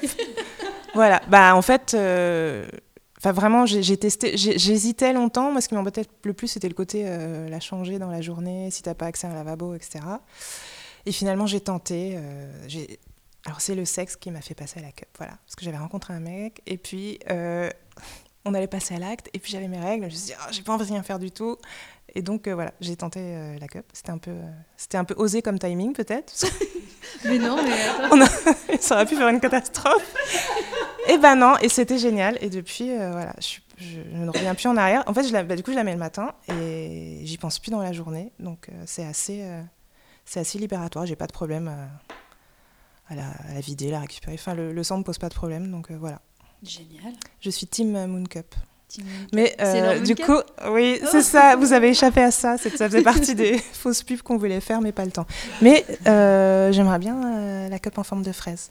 Allez, génial. Bon, on, Ouais. va, on va en parler. Voilà. On va en parler. Super. Gemma, toi, qu'est-ce que tu utilises pour te protéger? Euh, écoute, quand j'étais jeune, quand j'ai eu mes premières règles, je me rappelle, mais pas quel âge du tout j'avais, je pense que ça avait genre 14, 15, Ah ouais, 16 ans. ouais, moi, je- 16, c'est pas franchement, mais ouais. blitzé comme, comme euh, souvenir dans ma tête. Euh, j'ai commencé avec des serviettes hygiéniques parce que ma mère me dit c'est trop compliqué de mettre une tampon, etc. etc. Et, et puis, euh, à un bout d'un moment, je pense, euh, peut-être un, un an plus tard, à 17, je commençais avec des tampons, et puis j'ai plus jamais euh, rien utilisé d'autre. Euh, j'ai une peau qui est très sensible, donc j'ai préféré éviter quoi que ce soit comme serviette, etc. Ça vraiment, ça, ça. Euh, j'ai le- la bonheur d'avoir une règle hyper léger, mais vraiment, genre parfois, ils sont de 48 heures, et puis, allez, ciao c'est comme si Ah ils non, mais Mère Nature est une bitch. hein. voilà. Bah écoute, je suis lesbienne, donc je me dis que franchement, dans la moins où euh, je suis accompagnée, si on a quand même, genre, t'imagines si je l'avais des règles pendant une semaine, et puis ma meuf, elle avait des règles pendant une semaine, genre... ok, donc... Voilà, je suis contente d'avoir les petites règles qui, qui apparaissent et qui disparaissent comme euh, Houdini. Et, euh, et puis voilà quoi. Donc euh, tampon all the way. Iris Bah, des tampons euh, OB, tout simplement. Mais je dois dire que la première fois que j'ai mis un tampon, j'ai regardé le schéma qu'il y a euh, dans la... Et j'aimerais qu'on en parle. Parce que, non, mais je pense qu'il y a vraiment un truc absolument révolutionnaire à faire. Donc, je, si jamais les marques de tampons nous écoutent, voilà ma suggestion. Est-ce que vous pourriez mettre le clitoris sur ces schémas, en fait? Parce que, déjà, c'est une coupe. Enfin, vraiment, on ne comprend pas de, de quoi il s'agit. Enfin, c'est vrai, la première fois qu'on a ces règles, parfois c'est très jeune, parfois c'est un peu plus âgé, mais c'est quand même. Tout ça reste très mystérieux le dessin n'aide pas. Donc revoyez le, le dessin et puisque on a encore beaucoup de mal à mettre le clitoris dans les manuels d'anatomie et de biologie, comme toutes les femmes à un moment vont sûrement regarder ce petit dessin, je vous propose de faire un acte politique, vous les marques de tampons, c'est de rajouter le clitoris sur votre dessin, au moins qu'il serve à quelque chose. Merci Iris. mais non, mais t'as raison. Oui. T'as raison. Les, les dessins sont un peu. euh, ils sont moches, quoi. Non, mais c'est vrai. Et la position debout avec. euh, vous savez, la position dite du cow-boy, celle où la fille, elle est debout, elle a relevé sa jupe, elle a le pied sur la cuvette des toilettes. Alors j'espère qu'ils ont pensé à rabattre la lunette avant, parce que moi, si je tente un truc comme ça et que je dérape, ah, c'est la cata, quoi. Qui fait ça dans la vraie vie? Dis-moi, Gemma. Le truc de cowboy Ouais. Genre mettre ma cuisse sur la cuvette et puis Ouais, mettre le tampon? Ah non, pas du tout. Ah non, bah non Ah non, mais pas du tout. Sauf, sauf non, mais non. s- peut-être parfois sur les rares occasions euh, où je suis peut-être pas chez moi, où genre j'ai une petite urgence, j'ai dû euh, emprunter. On peut emprunter un, un, un tampon Dans le sens où on le rend pas, donc on, on. On a- je dois prendre un tampon de quelqu'un. Et que ces personnes-là me donnent un tampon qui est sans applicateur. Ouais. Alors là, j'aimerais bien qu'on en parle. Ouais, ça, ça Parce que sans applicateur, mais what the fuck? Ah bah moi je fais que sans applicateur. Ah mais moi je comprends pas moi. Ah mais moi je ne comprends pas. Ça me fait mal. Ça fait mal à mon vagin. Voilà. C'est là que je suis obligée d'intervenir d'un point de vue santé. Vas-y, Taos. Tu me dis que tu as des règles très légères et que ça te fait mal si tu mets un tampon sans applicateur? Ça veut dire qu'il faut pas que tu utilises de tampon. C'est très mauvais pour ta muqueuse. Parce que ça, non, en plus d'absorber ton flux, ça absorbe aussi toutes tes sécrétions qui sont là pour nettoyer ton vagin et faire en sorte qu'il aille bien. Et c'est comme ça qu'on peut faciliter le, le- le terrain pour la bactérie du syndrome du choc toxique. Ah Voilà. ouais, carrément. Ah non, non, et si tu veux pas te retrouver avec une Arrête jambe en tampons. moins, bah tout de suite retirer ton tampon, Gemma. bon, ça va. Elle en a pas aujourd'hui, tout va bien. Vous êtes rassurés. Et moi, je suis Team Cup. Alors, je suis Team Cup en forme de fraise. Alors, pourquoi? Parce que, bah, on va pas faire de la pub, mais on peut faire de la pub quand même, parce que c'est des Françaises qui ont lancé ce site qui s'appelle Dans ma culotte. C'est un super site où elles font elles-mêmes donc leurs serviettes jetables. Donc tout est en tissu bio, respectueux, écotex, que sais-je, avec des jolis petits motifs colorés. Et là, je pense tout de suite à Marjorie qui, ouais, qui est notre DA, qui crée des motifs. Disons que tu faudrait que tu les appelles et que tu leur fasses des motifs. Oh et on mettrait un motif badass dans ta culotte. Dans ma culotte, dans nos culottes. Incroyable ou pas On va leur vendre, ouais, on va leur, allez, on va leur offrir le motif badass. Et, tout, et toutes nos auditrices euh, peuvent demander, bien sûr, à avoir un motif badass. Non, c'est pas ça qu'il faut dire. Bon, bref, enfin, les filles, on va vous envoyer aussi le lien de, donc, dans ma culotte. Et elles ont fait fabriquer euh, une cup fabriquée en France, euh, hyper belle. Elle est violette, d'un très beau violet. Et effectivement, elle a des petites rainures, elle a des petites feuilles qui sont euh, modelées dessus. Elle représente une fraise. Et là, je peux vous dire que la user experience, quand tu retires la cup, mais elle est ma boule, quoi. Bah ouais, parce que du coup, bon, bah t'enlèves ta cup, alors faut être un petit peu à l'aise avec, euh, avec ton vagin quand même. Moi, j'ai fait deux enfants, donc je peux vous dire que mon vagin, il y a beaucoup, beaucoup de gens qui ont mis leurs doigts dedans. donc on arrive à un stade où ça va, quoi, globalement, euh, tu vois. Et tu l'enlèves comme ça, bon, tu la vides, tu la regardes, et oh, qu'est-ce qu'elle est jolie. elle est vraiment belle. Et moi, ma première cup, j'avais pris, euh, on est un peu timide sur la première cup, on prend le truc blanc. En chirurgical moche et tout, et puis tu l'ouvres tout, enfin voilà, et puis pendant moi, alors moi mes règles, j'ai des putains de ragnagnas, c'est les chutes du Niagara pendant à peu près 48 heures, euh, j'ai mal, euh, euh, là ça va mieux, mais genre après ma deuxième grossesse, je pouvais même pas tenir debout pendant la journée, quoi, c'était vraiment, c'est vraiment compliqué, outre que je me transforme en gremlin pendant vraiment une semaine avant, je suis odieuse, je suis tellement odieuse que mon mec Mais il qui- est qui n'est pas connecté. odieuse? Ah ouais, mais genre vraiment, Ah, c'est vrai, t'es pas odieuse. Bon bah Taou, c'est pas odieuse. Marjorie est triste. Ouais, moi, je suis plus déprimée, j'ai envie de mourir et je regarde le plafond en écoutant euh, la, la- Coldplay. en écoutant Mad World et je regarde. Oh, Gary Gilles, moi aussi. Bon, moi, mon mari, il est connecté, il sait toujours à quel moment du cycle on en est. Surtout depuis que. Donc, moi, j'ai quand même une méthode de contraception qui est hyper efficace, qui s'appelle Ah, c'est bon, bébé, on est dans une période safe. voilà, deux, mois, deux ans et demi après, elle s'appelle Merlin, que j'aime de tout mon cœur. Donc Yann, il fait genre hyper gaffe à tout, quoi. Même sous protection, il veut toujours savoir quand j'ovule, parce qu'on sait jamais ce qui pourrait arriver. Donc euh, il me connaît très bien. Mais enfin voilà, moi je, moi, je suis plutôt team, euh, moi je suis plutôt team cup. T'es au courant que, enfin, tu connais l'application Clou, donc on en parlera peut-être euh, plus tard pour le pour traquer son cycle. T'es au courant que maintenant tu peux partager tes informations avec quelqu'un? Et que du coup ton mec, ton mec peut avoir si il s'il télécharge l'application, il peut avoir ton suivi de cycle en temps réel? Surtout qu'en plus, je remplis tout dans Clou, même le truc sur mon transit. Et comme Yann, on a que je lui parle de l'état de mon transit, je lui ai envoyé des mails. Mais moi, quand j'ai cherché une appli, euh, une appli justement pour gérer euh, les cycles, j'en avais, j'en ai benchmarké plein avant d'aller sur Clou. Et il y en avait une justement, tu pouvais partager avec ton mec. Et je pense que ça avait été un peu mal traduit de l'anglais au français. Et il y avait une option programmer un rendez-vous. Quand tu partages avec ton mec, lui après, il pouvait savoir. c'est- Il y avait écrit partagez avec votre compagnon, comme ça il saura quand vous pouvez programmer un rendez-vous. J'étais là genre ah ouais, ça veut dire que du coup quand t'as tes règles, tu peux pas voir ton mec et ça l'emmerde et du coup il peut programmer un petit resto les soirs où il y a pas quoi. Attends, juste pour qu'on soit clair, parce que genre, il y a un truc qui m'échappe là. Euh, vous, vous suivez vos règles dans, dans une application. Je que ça foutre. non mais en vrai, en plus les miens ils sont tellement irré- irréguliers, ce serait impossible. Parfois il me surprend, euh, parfois genre je suis ciné, ils arrivent, tu vois. Je pensais pas qu'ils allaient venir, mais ils arrivent et je, suis contente de les voir, tu vois. Enfin, j'aime bien répéter, euh, je suis lesbienne.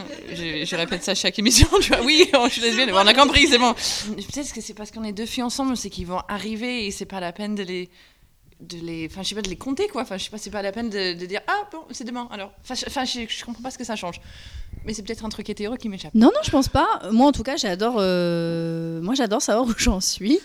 Et en plus, le truc, il te permet de voir si tout va bien. Euh, Tu vois, quand j'ai un bouton que je vais voir dans Clou, que je lui dis que j'ai un bouton, je vérifie. Ah, mais c'est normal, je suis en SPM, c'est pour ça que je suis moche. Après, euh, après voilà, non, moi, moi je, au contraire, je trouve ça plutôt sympa de se connaître. Par exemple, bah, voilà, toute ma vie, moi, j'ai des cycles qui font entre 30 et 35 jours. Donc, quand j'étais jeune, euh, même sous pilule, j'ai eu beaucoup, beaucoup de cas où j'allais chez la gynéco qui me disait Oh là là, euh, vous êtes peut-être enceinte parce que. euh, non, pas du tout. J'ai juste un cycle hyper long et euh, j'ai eu plein de fois des. des, bah ouais, Gemma, mais mes règles, elles arrivaient Elle pas, regarde j'étais en et elle est morte de En fait. Gemma, elle est en train de regarder les stats de Taous qui raconte quand ça va, quand ça va pas, quand sa peau est belle, grasse, qu'elle a des ballonnements. En fait, je suis en train de m'imaginer au travail, en train de cocher le petit case où c'est marqué perte abondante. Ou sinon, perte visqueuse. Mais c'est pas mal que ça existe. Mais c'est hyper. Oui, mais alors euh, euh, savoir euh, savoir euh, où t'en es euh, des, des- de tes fluides qui tombent là, c'est super. Ça te permet aussi de savoir si t'es féconde ou pas. Moi, j'adore. Hein, c'est vrai. Ah oui, Et surtout, quand il y a un truc qui va pas, bah, c'est vachement plus facile de comprendre ce qui va pas parce que tu as toutes tes informations qui sont déjà rentrées et tu te rends compte que normalement, t'es pas censé avoir des pertes comme ça, ou t'es pas censé avoir un bouton un tel jour, ou t'es pas censé avoir la chiasse. Et C'est fascinant, mais c'est c'est fascinant. Bon, on va on va peut-être enchaîner sur la suite de notre programme culturel. Parce que là, on pourrait juste parler de... Là, on pourrait parler de règles pendant des heures. Alors, je vous propose d'écouter à nouveau une petite page de publicité qui ne nous rapporte pas d'argent. Vous voyez Le numéro que j'appelle, c'est le numéro de téléphone de Tampax. Allô Tampax? Je leur demande le mini-guide gratuit où on apprend plein de choses qu'on ne sait pas. Allô? Allô Mmh, chez Tampax, ils sont sympas. Vous aussi, vous pouvez leur téléphoner. Et donc après cette petite page de pub, c'est le tour de Gemma. Alors Gemma, du coup, tu nous as prise un peu au pied de la lettre. Euh, toi, tu as décidé de faire ta chronique sur Carrie, les deux Carrie. Euh, Peut-être même les trois Carrie. Est-ce qu'on parle aussi du livre de Stephen King rapidement Un Tu l'as lu, oui. C'est ma- tu- pas en train grave, de pré- t'es en train de me Ah, déranger sur oh. mon premier paragraphe où j'explique oh justement là, je l'ai pas oh lu. là là, oh là là. Bon alors attention, Carrie, euh, on rappelle, tu rap- on rappelle un peu ce que c'est que Carrie. C'est la fille qui a ses règles et qui fait de la télékinésie. C'est ça. Et je vous, je vous préviens Oui, le tout de suite pourri. que j'arrive pas à dire le mot télékinésie. C'est pas grave. TK, vous dites les Ok, Américains. je vais dire ticket alors. C'est ce qu'ils écrivent dans X-Men. Ouais, c'est ce que je vais dire alors. Parce qu'en anglais, c'est télé telekinetic, et là, Ouais. télékinésie et télékinésique. Oh là Tu le fais bien, tu le fais ouais, bien. On va voir quoi. Vas-y, Ok, donc oui. avec tes mots. Oui, Carrie. Lance-toi. Ok, je, je vais, je me lance. Euh, donc oui, en effet, donc je vais vous parler de Carrie. Pour ceux qui ne le connaissent pas, mais je crois que c'est quand même un œuvre qui est plutôt assez bien connu. C'est le premier roman qui a été publié par Stephen King en 1974. Encore une fois, comme je disais, je ne l'ai pas lu. C'est un peu honteux, mais euh, c'est pas grave, puisque aujourd'hui, on va concentrer sur deux des adaptations. euh, Adaptations. adaptations, merci. À l'écran. Euh, il y en a eu plusieurs. Euh, même des, genre des téléfilms. Il a même été adapté sur Broadway en 2012. En comédie musicale? En comédie musicale, apparemment. Ouh. Genre, ça, j'aimerais vraiment Oui, bien voir. Euh, mais donc aujourd'hui, on va juste notamment parler de le premier, enfin le plus important, on va dire, entre guillemets, celle de Brian De Palma en 1976 et le dernier qui est sorti de Kimberly Pierce en 2013. Euh, Kimberly Pierce, notamment aussi, qui a réalisé un autre film que j'adore avec une bonne menstruation moment, euh, qui est assez puissant, celle de Boys Don't Cry avec Hilary Swank. Euh, voilà. Donc je vais, j'aime bien cette phrase que je vais euh, copyrighter. Mhm. Menstruation moment. Oui, que j'aime beaucoup aussi. Menstruation moment. Donc, euh, comment est la menstruation présente dans Carrie? Bah, Tout simplement, ce n'est rien d'autre que le moment déclencheur du film, l'instant où elle utilise pour la toute première fois ses pouvoirs télékinésiques. D'abord, il faut savoir que Carrie est marginale dans la société, entre guillemets, de l'école. Elle est l'autre, une femme différente, elle n'a pas de mec, elle ne conforme pas. Les deux adaptations euh, du roman démarrent après une séance de sport, une dans une piscine, une sur un terrain de basket. Euh, c'est très important, ces scènes de sport, pour établir le fait que Carrie n'est pas la norme, elle est marginale. Après le sport, dans la vestiaire des filles, les jeunes femmes sont en train de se doucher. Et c'est là où elle est en train de se toucher, et se nettoyer tout doucement, où la période, les, les règles de Carrie commencent comme as dans la douche. Sa réaction est extrême. Elle ne comprend pas ce qui se passe du tout. Elle a peur. Elle est terrifiée du fait de saigner. Elle pleure, elle hurle, elle court pour l'aide auprès des autres filles. Elle les touche même. Elle met du sang sur leurs vêtements. Bien évidemment, au lieu de les aider, ces putes se moquent des caries.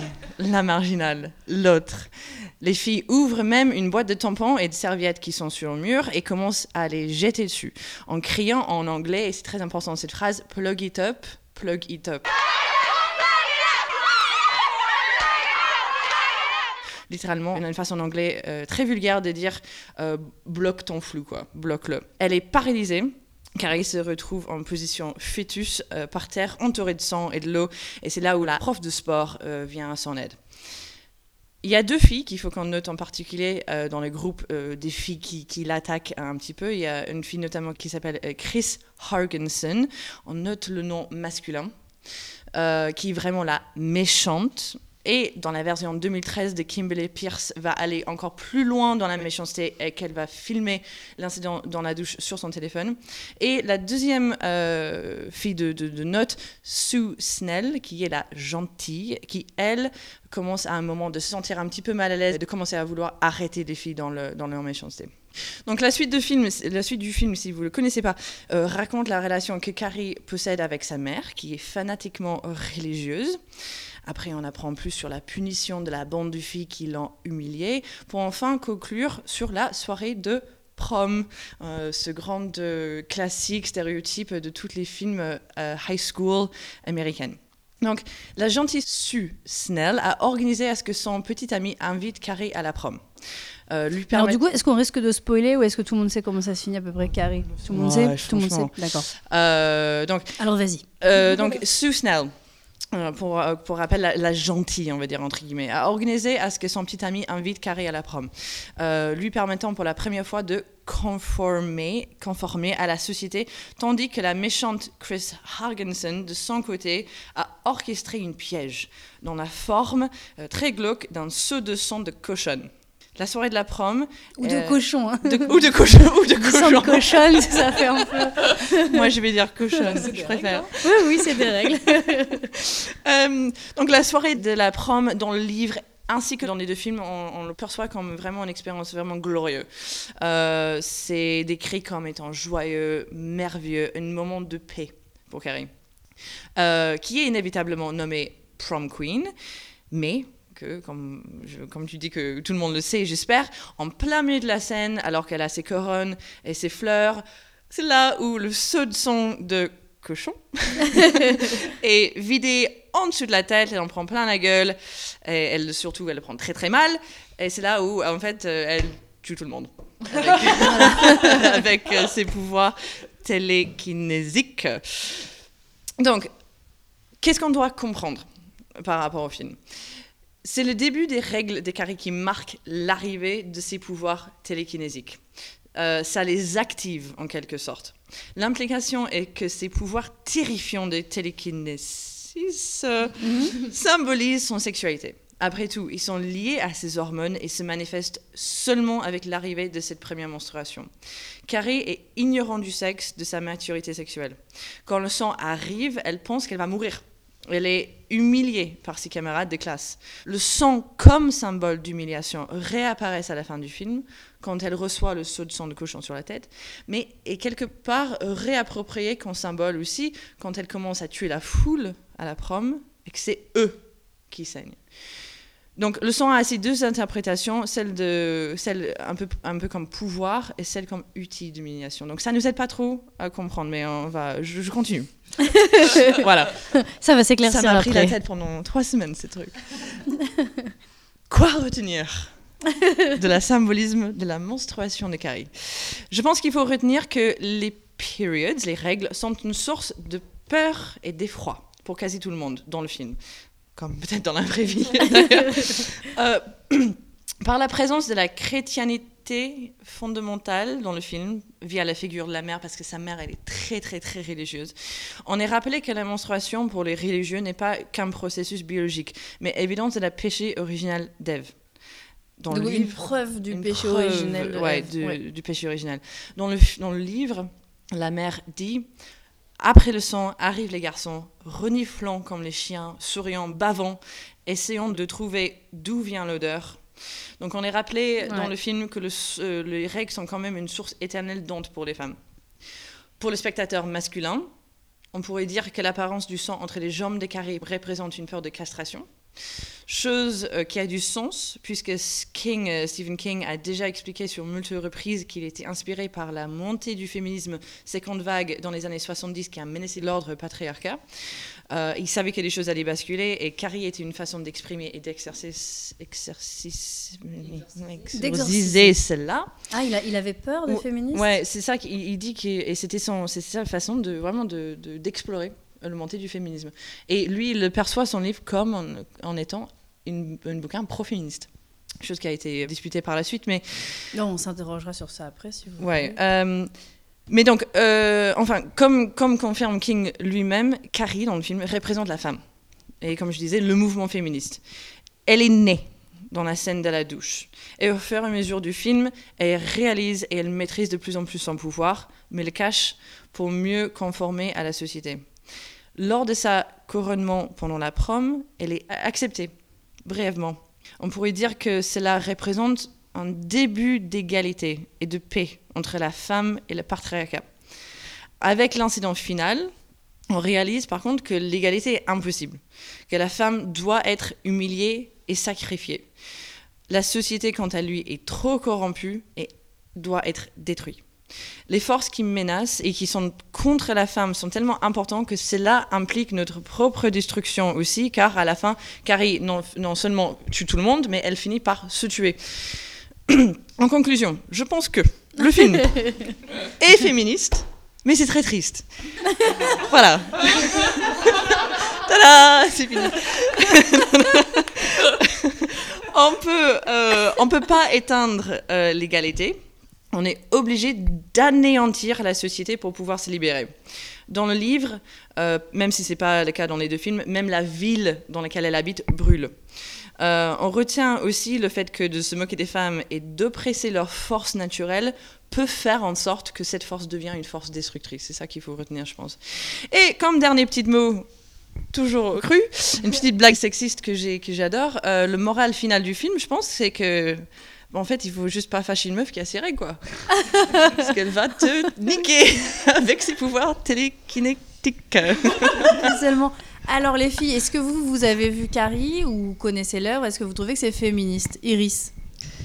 Non, je dois avouer que je n'ai jamais euh, regardé Carrie. Par contre, ça me fait penser, j'en reviens toujours aux séries, je suis un peu lourde, Non, mais non, c'est ta euh, ouais, une série qui s'appelle Love de Judah Pato qui a été euh, sur Netflix euh, récemment, où justement le personnage principal, le garçon, euh, Une série pas très féministe. ah non, ça pas du tout. Et justement, là, ce qui rend ce garçon un peu haineux, euh, c'est qu'il travaille pour une série, donc il est scénariste, donc dans la série, euh, dans laquelle les femmes ont leur pouvoir magique quand elles ont leurs règles. Donc petite mise en abîme. Voilà. Et euh, ça l'énerve énormément parce qu'il y a une femme âgée, ménopausée, qui a encore des pouvoirs. Et il dit Oh. Ça suffit, les gars, elle est trop vieille, vous lui enlevez ses pouvoirs magiques. Et là, il se retrouve dans une writer's room, donc avec d'autres scénaristes, où il y a que des femmes, et il se fait virer.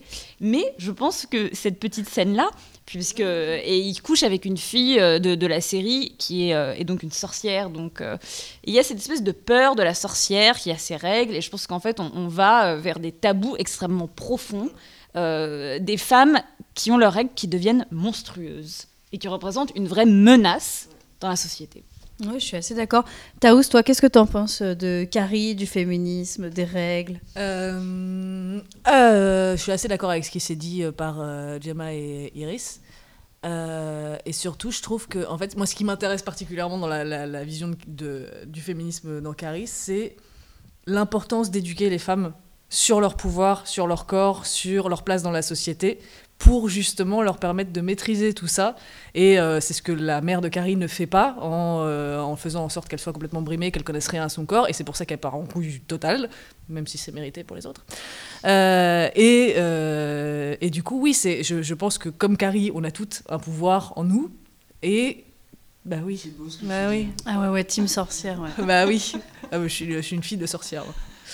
Et, euh, et euh, du coup, euh, je, je pense à ma Donc mère. on a tout un pouvoir. Donc oui, on a tout un pouvoir en nous et je pense que c'est hyper important de prendre le, le- le- le truc, enfin de, de tuer toute frustration et toute, toute ignorance dans l'œuf. Et, euh, euh, et en éduquant justement, justement les femmes et euh, en, faisant en sorte qu'elles aient une, pleine conscience de leur pouvoir et de leur place dans la société et du fait que bah ouais, elles ont le droit d'exister à juste, au même volume que le- les, au- les autres, que ce qui se passe dans leur corps est parfaitement normal et n'a rien de sale ou tabou ou dramatique. Et mais bon, voilà, ça va prendre du temps, mais je pense que c'est c'est une. On est une, une génération charnière, je pense, et que ça va bientôt se débloquer tout ce bordel, quoi. Hello, toi, qu'est-ce que tu en penses? Tu veux réagir? Euh, bah, moi, Carrie, quand je l'ai vue, j'étais ado et euh, j'ai pas compris. Je comprenais pas pourquoi on lui avait pas parlé de ses règles. Parce que moi, j'en avais entendu parler depuis, euh, depuis mon enfance. J'étais élevée dans une famille de femmes et du coup, on en parlait hyper librement. C'était pas un tabou, enfin vraiment. Et je comprenais pas pourquoi on lui en avait pas parlé. Et ma mère m'avait dit Mais tu sais, ton arrière-grand-mère, on lui avait pas dit non plus euh, qu'elle allait avoir ses règles et on lui avait pas dit que les hommes avaient, avaient une bite, tu vois. Donc, euh, elle a fait quand même des découvertes sacrément flippantes. Non, mais vraiment, genre flippantes du genre pourquoi je perds du sang, je vais mourir. Enfin, vraiment, quand ne pas le dire à, à une enfant, je comprends même pas dans quel cerveau malade ce genre d'idée peut naître de se dire que c'est une bonne idée de pas lui, de pas la prévenir. Et je sais pas si ça se fait encore. hein, je, je, voilà, j'en sais, doute, hein. sans doute. Mais en vrai, c'est tellement cruel de pas te dire ce qui va te passer. Enfin, tu peux les avoir à 8 ans tes règles, donc euh, c'est hyper traumatisant. Donc voilà, je, moi j'avais pas compris pourquoi on lui en avait pas parlé, et puis j'avais pas vu le double sens du film parce que j'étais un peu jeune et j'avais pas compris, mais, euh, mais ça par contre ça m'avait vraiment choqué. Alors moi du coup j'ai deux questions à vous poser euh, suite à notre petite discussion là. La première c'est j'adore quand Taous tu dis qu'en tant que femme on a un pouvoir, qu'on est des filles de sorcières etc. mais du coup ça m'interroge parce que c'est quelque chose que je trouve très cool l'idée qu'en tant que femme on peut être lié à un pouvoir mais est-ce que c'est pas euh, un féminisme un peu euh, essentialiste, euh, un peu ringard de penser qu'en tant que femme on devrait être différente des hommes, on devrait avoir un pouvoir ou pas Quand je dis ça, c'est à moitié pour rigoler et je veux tempérer mon propos parce que. Ah tu me déçois grave. Bah ouais. J'allais sortir mon tarot, te lire les cartes, j'étais chaude je, là. je- je tire les cartes et tout. Bah, Enfin, tu vois, tu regardes les tatouages que j'ai sur mes doigts, tu comprends que. Oui, non, mais je déconne pas quand je dis que je suis hyper spirituelle et tout. Donc, ça, c'est mon parcours à moi. Le problème, c'est que je trouve ça hyper réducteur de parler de pouvoir de femme, de machin, parce qu'il y a des personnes qui ne sont pas nées avec un utérus ou un vagin et qui s'identifient en tant que femme. Et inversement, il y a des personnes qui en ont et qui se sentent pas du tout femmes. Et du coup, dire que si t'as une chatte, ça veut dire forcément que t'as une essence féminine avec, et ben c'est nier complètement le- l'expérience des personnes transgenres et non binaires. Et c'est effectivement problématique. Et après, tu peux être une femme cisgenre, euh, donc qui est, euh, qui est, qui, dont le genre et le sexe sont en. Voilà, s'accordent. Euh, et donc, ne pas non plus te sentir New Age, sorcière, mon cul, machin, et dire bah non, en fait, on vit dans un monde normal où il y a de la science, donc arrêtez vos conneries avec vos, vos astrologies et tout ça. Donc voilà, moi c'est mon point de vue à moi, je suis hyper, euh, hyper là-dedans, mais euh, je dis pas que c'est un truc. euh, Enfin, c'est mon féminisme et je l'aime bien. Mais je vais pas aller jusqu'à dire qu'il faut que ça se répande absolument et qu'on soit toutes en accord avec notre utérus et le cycle lunaire. euh, Enfin voilà quoi. Non, mais ce qui est intéressant, par contre, c'est de, de voir le moment des règles plutôt qu'un comme un moment d'empowerment, quoi, de se dire que en fait, quand on grandit, c'est souvent lié à, à la honte ou au- à la méconnaissance du corps. Et du coup, je pense que de, de transformer ce moment euh, qui est vu, perçu de manière extrêmement négative et tabou, comme un moment où tu te dis bon bah voilà, moi ça m'arrive parce que euh, j'ai un cycle, euh, et ben je trouve que oui, je pense que changer l'image en tout cas, ça peut faire du bien à tout le monde, aux hommes et aux femmes, et qu'on sorte, euh, qu'on sorte voilà même d'un binarisme en fait. Et justement, ça mène à ma deuxième question, qui est un peu plus compliquée. Euh, justement, on voit que les règles, surtout dans Carrie, elles sont liées à une arme, elles sont liées à la peur. Et je me demandais, moi, si, euh, si c'était pas les mecs qui avaient des règles à la place des filles, dans notre société, ce serait pas un truc justement euh, hyper, euh, hyper cool, hyper glorieux. Par exemple, les cums, ils sont hyper fiers, vous savez, dans leur petite goutte le matin, là, quand ils se réveillent. Genre, ah, non, non, non, hyper à l'aise, ils ont taché leur calbut et tout va bien. Alors que nous, on va pas faire Ah bah dis donc, j'ai taché ma culotte et tout va bien. hein. tu vois, c'est le, c'est le symbole de mon pouvoir. Qu'est-ce que vous en pensez, vous? Bah, Il y a une expérience qui a été faite, tu la connais peut-être, House, une expérience qui a été faite, alors je sais plus dans quel pays, j'ai vu une vidéo où en fait c'est des mecs à qui on a filé une espèce de petite poche de sang. Euh, qui devaient porter toute la journée et ils avaient un espèce de petit truc avec des électrodes qui leur faisaient des crampes, tu vois. Et du coup, ils devaient passer la journée à avoir une espèce de simulation de règles. Vous avez pas vu cette vidéo Non. Elle est vraiment géniale parce que en fait, on les mettra le lien, on la retrouvera, on mettra le lien. parce que les mecs, ils font, ils font cette expérience, ils sont là, putain, mais c'est horrible, là, y a- là, ça, là, ça coule, il faut que j'aille aux toilettes, c'est galère, j'ai peur d'en mettre sur mon pantalon. Et, euh, et déjà, rien que ça, ils disent, mais putain, mais déjà, ça, c'est horrible, mais en plus, les crampes, ça fait mal. Enfin, et tu sens que juste ces deux petits trucs qui sont quand même juste la partie émergée de l'iceberg, hein, quand même.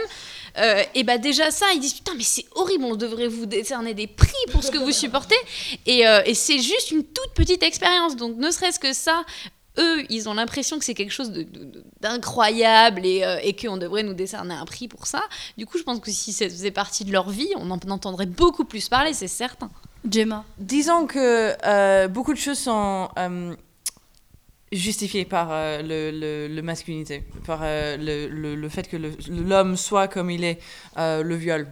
Par exemple, Euh, non, c'est pas grave parce que c'est il a des, des besoins, des urges, c'est normal euh, quelque part dans son dans son psy, psychi, voilà, masculin. Imagine euh, tout ce qu'on pourrait déclencher, c'est les mecs qui avaient les règles. Genre, j'imagine Trump, genre avec ses règles, le mec il est, il, il est en plein menstruation. euh, ah bah tiens, euh, Japon, ni- niqué. Ou la Corée. Ah tiens, petite bombe nucléaire. Non mais c'est pas grave, j'avais mes règles.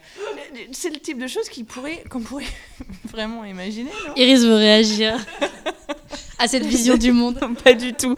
Non, j'aimerais, j'ai- j'aimerais faire ma professeure une seconde et, et rebondir parce qu'il y a quand même une sociologue qui a vraiment écrit sur ça, qui s'appelle Françoise Héritier quand même, euh, et qui explique tout simplement que la perte de sang masculine chez les hommes a toujours été valorisée parce que c'était censé être une perte de sang euh, qui Au était combat, voilà provoquée, alors que la perte de sang chez les femmes était liée à quelque chose qu'elles ne pouvaient pas contrôler. Donc la perte de sang non contrôlée était donc vue de manière négative. Alors que bon, le mec, il a jamais contrôlé de se Ah prendre un coup de hache, quoi. Le- les règles, c'est euh, un Chaos. échec de fertilité et de, fécon- de fécondation. C'est que si t'as tes règles, si t'as pas, ré- t'as pas rempli ton rôle de femme et t'es pas en train de pérenniser De euh, la, la race humaine. Bah non, bah voilà, c'était tout passé pour dire qu'en fait c'est quelque chose euh, sur lequel on réfléchit depuis Non, mais ce longtemps. serait totalement une source de fierté. Ah, Ou une devrait. justification pour Ça les choses. En- avec leurs règles dans la neige. euh, Ouais. bah ouais, moi j'ai un plus gros flux que toi. euh, Sur ton visage, tu sais, tu pourrais faire des signes quand t'as tes règles. Voilà, voilà. Peinture de guerre.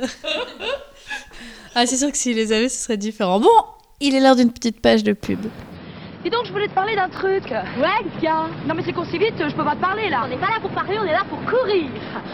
J'ai souvent des problèmes, moi. Elle a toujours des problèmes, ça m'énerve. De tampons. Oh, prends ton Pax Hyper Plus, c'est super absorbant. Si tu pouvais m'en passer un, j'essaierais. Tampon Tampax, super absorbant.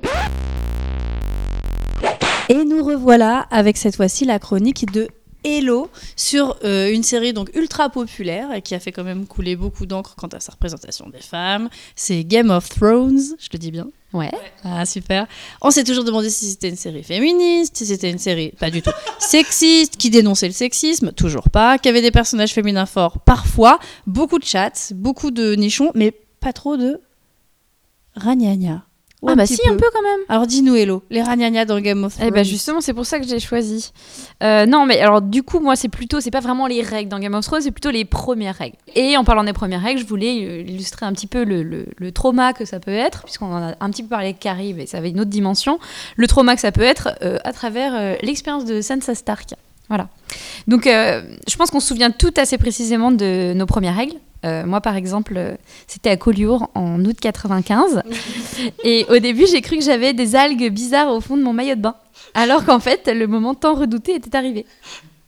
J'avoue, j'attendais ce moment avec un tout petit peu d'appréhension. Euh, J'avais été pas mal traumatisée par la scène dans Diabolomante où Anne Weber annonce la nouvelle à sa mère qui lui balance une torgnole de tradition. Je sais pas si je suis la seule, mais moi, vraiment, ça m'avait fichu la trouille. hein. J'ai cru que j'allais me prendre la même. Donc, euh, j'ai pas trop, trop aimé la scène. Et euh, voilà, j'ai trouvé ça horrible parce que, comme si c'était pas déjà assez traumatisant de trouver du sang dans ta culotte pour la première fois, en plus, tu te manges une baffe. Donc euh, voilà, je trouvais que c'était vraiment giga vénère. Mais heureusement que j'avais pas encore assisté aux premières règles de Sansa Stark dans Game of Thrones. Vous savez, Sansa, c'est l'éternelle victime que ce sadique de George. R. Martin a un malin plaisir à humilier de roman en roman. Puisque oui, euh, je vous préviens, je vais faire un peu ma connasse. Je vais surtout vous parler de ce qui se passe dans les livres, parce que je les ai lus, et parce que c'est bien connu. C'est bien. c'est toujours mieux dans les livres. Bon, promis, je vous spoilerai rien, parce que le spoil, c'est passible de la peine de mort. Hein, Voilà. Donc, je préfère vous parler des livres, euh, parce que dans la série, même si la scène a le mérite d'avoir été conservée, donc la scène euh, des premières règles de Sansa, elle est beaucoup moins fournie en détails croustillants. Donc, les premières règles de Sansa. Donc, pourquoi elles sont si importantes dans Game of Thrones? Euh, bah, C'est parce que tant qu'elle n'a pas fleuri, comme ils disent si joliment dans la série et dans les livres, c'est qu'elle peut pas être mariée. Bon, société féodale, tout ça. Euh, Sansa, à ce moment de l'histoire, elle est retenue captive par les Lannister. Elle est à King's Landing et son fiancé, c'est Geoffrey, King of the Andals, Protector of the Realm and Mayor of Crazy Town. Du coup, bah, Sansa, elle est pas hyper chaude pour voir éclore sa petite fleur rouge. Il faut dire que son fiancé l'a fait déshabiller et frapper devant toute la cour dans la salle du trône. On a fait mieux comme move de pick-up artist. Donc elle adore, elle a pas du tout, du tout envie de voir débarquer ses règles, même si on le sait, c'est inévitable. Euh, Elle se réveille donc un matin, les cuisses visqueuses et couvertes de sang, après avoir rêvé qu'une horde de gens la frappe et qu'un couteau lui lacère les entrailles. Donc on a compris, elle a putain de mal au ventre. Et en plus, elle panique. Je cite Elle se débattit, tomba au pied du lit, suffocante et nue, sanglante et horrifiée. Ça craint. Donc c'est déjà assez bien, bien assez traumatisant de se réveiller ensanglantée alors qu'on vient de rêver qu'on se faisait poignarder. Mais en plus, une fois qu'elle reprend ses esprits au pied de son lit, elle réalise qu'elle en a mis partout. Je cite Rouge sombre s'y étalait une tache qui racontait tout. Elle n'eut plus qu'un- qu'une hantise, l'éliminer coûte que coûte, ou on la marierait avec Geoffrey, on la forcerait à coucher avec lui. La pression quand même. Donc là, elle pète littéralement un câble. Euh, dans la série, je crois qu'elle découpe vite fait son drap et elle essaye de retourner son matelas. Mais en Ouais, fait, truc on- de noob, en fait. Voilà, voilà, Elle retourne son ouais, matelas. Comme ça, personne ne verra rien. Mais alors, dans le livre, elle attrape des ciseaux, elle découpe ses draps, elle se ravise, elle les arrache du lit, elle les met dans sa cheminée. Puis elle voit que la tâche a traversé les draps. Elle roule son gros matelas en plume dans la cheminée. Elle l'asperge d'huile. Il est gros, il rentre pas. Elle le plie. Elle pousse dessus. Tout ça sans se rendre compte que c'est toute sa chambre qui est en train de cramer. Elle est sauvée in extremis de l'asphyxie par ses domestiques. Et dans l'incendie, toutes ses plus belles robes ont brûlé. Putain, mais la meuf, elle a cramé ses robes. Et c'était hyper important pour Sensa, ces putains de robes. Et tout ça pour rien en plus, parce que malgré tous ses efforts, je cite, sa literie avait bien brûlé, mais elle avait à nouveau du sang sur les cuisses. Comme si son propre corps l'avait trahi au profit de Geoffrey en déployant le rouge d'une bannière Lannister au vu de l'univers entier. Oh, c'est horrible. Pauvre petite Sansa. Je dis ça, on dirait presque que je me moque, mais en vrai, j'ai mal pour elle. On oublie ça parce que dans la série, l'actrice est plus vieille, mais en fait, Sansa, elle a 12 ans. C'est vraiment une gamine. Et on se rend bien compte de ça euh, dans la discussion qu'elle a ensuite avec la reine. Dans la série, c'est vite vu, mais en fait, dans les bouquins, elle lui dit qu'elle pensait que les règles, ce serait moins sales et plus féeriques. Ouais, elle utilise. Alors, j'ai pas pu checker la version, euh, la version originale, mais en français, elle lui dit qu'elle pensait que ce serait plus féerique. C'est c'est quand même mignon. Donc, et par là-dessus, la reine, au lieu de la prendre en pitié, elle trouve rien de mieux de lui dire que sa floraison, c'est rien en comparaison avec les douleurs qu'elle va ressentir en accouchant. Quand Geoffrey, lui, lui, la lui aura bien mise. Merci, connasse. De toute façon, Sansa, elle écoute plus à ce moment-là. Elle a honte, elle a archi honte d'elle, elle comprend pas comment elle a pu devenir folle au point de mettre le feu à son lit, sa chambre, ses fringues. Elle en rougit de honte pendant des jours. Mais moi, je te comprends, meuf. T'inquiète, les poignards dans le ventre, j'ai connu. Et c'était déjà insoutenable. Alors si en plus, ça avait été le feu vert pour mon mariage avec un super taré, je me serais peut-être jetée par la fenêtre à ta place. Je sais pas. Alors, je t'ai toujours trouvé un peu tarte. Mais sur ce coup-là, bah, je te respecte un peu quand même. Voilà. Mais Sansa, elle a- c'est un personnage qui est vraiment détesté dans Game of Thrones. Bah, c'est la victime éternelle, Ouais, mais quand elle même. a une résilience incroyable quand même. Dans les sondages, hein, Iris. euh, dans les sondages, c'est euh, Cersei la plus détestée, hein, parce que c'est normal, c'est la reine, donc elle a plus de pouvoir, donc on va juste euh, détester les reines. Mais euh, Sansa, c'est annoncé, dans la prochaine saison, va avoir beaucoup plus de pouvoir. Ouais, ça fait quand même 7 saisons qu'elle se fait bolos par tout le monde, hein. Ouais. Mais alors moi ce que je reconnais à Sansa, alors je trouve que les personnages euh, féminins dans Game of Thrones, ils sont pas du tout écrits pour dénoncer leurs conditions, quoique George R. R. Martin il ait pu en dire par la suite. Il a l'avantage oui d'avoir créé ces personnages comme des personnages et euh, d'être réaliste sur la situation de la femme dans une société euh, féodale.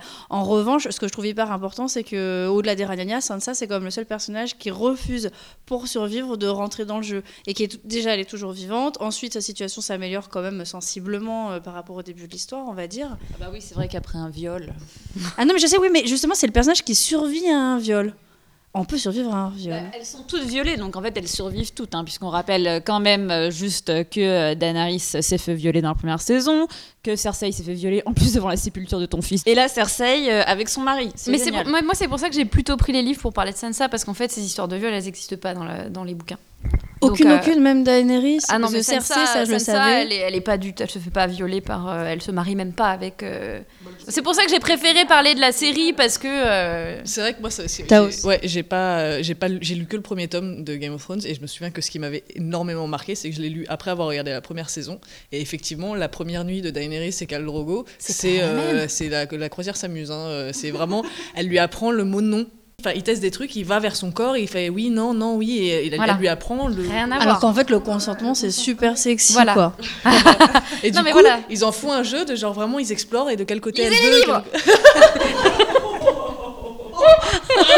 Elle vient de tuer les oreilles de Gemma. Non, mais c'est fou ça, Iris. Toi, tu les avais lus, les livres? Tu connaissais cette différence ou pas? J'avais entendu parler de cette différence, mais ce qui est encore plus en fait problématique, c'est que par exemple la scène où, euh, où Cersei se fait violer par donc son frère jumeau, hein, parce que forcément il y a de l'inceste en plus de la sépulture du fils, c'est que le réalisateur pour lui ne filmait pas une scène de viol.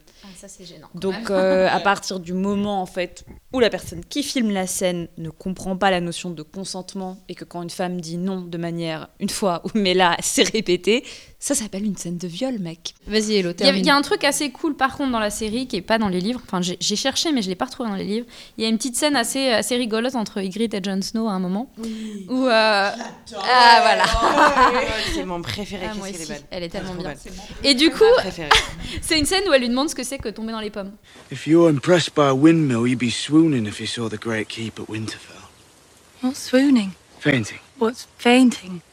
When a girl sees blood and collapses. Why would a girl see blood and collapse? Well, not all girls are like you.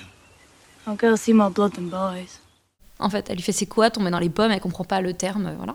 Il lui dit bah c'est s'évanouir. Elle lui répond mais c'est quoi s'évanouir? Et lui, ce con, il lui dit bah c'est quand une fille voit du sang et s'effondre. Voilà. Et elle, elle lui dit non mais pourquoi une fille s'effondrerait en voyant du sang? Les filles elles voient plus de sang que les garçons. Enfin, elle le, enfin, elle Ah, le ça, renvoie vraiment genre génial. mais, mais mec, euh, voilà, Ah, c'est la bon, meilleure. ouais, c'est parce que c'est la meilleure. Bon, les filles, euh, on va passer une dernière petite page de pub parce qu'on manque un peu de temps. Oh là là, c'est comme si on était en direct euh, sur TF1 là. On n'a plus le temps, on dit qu'il faut envoyer la pub. La nouvelle collection Soie d'Always et son voile protecteur soyeux est conçue pour vous offrir la meilleure des protections Always. Glamour quand on s'y attend le moins. Et nous voici de retour, donc cette fois-ci pour la dernière chronique, c'est Iris. Et alors Iris, une fois n'est pas coutume, a décidé de nous préparer un petit jeu sur Oui. les règles des séries télé. Donc il faut savoir que je suis quelqu'un de pas très drôle. Donc pas un jeu, c'est plutôt un quiz pour voir si vous avez une certaine culture gé- générale. Elle est intelligente, elle est pas drôle.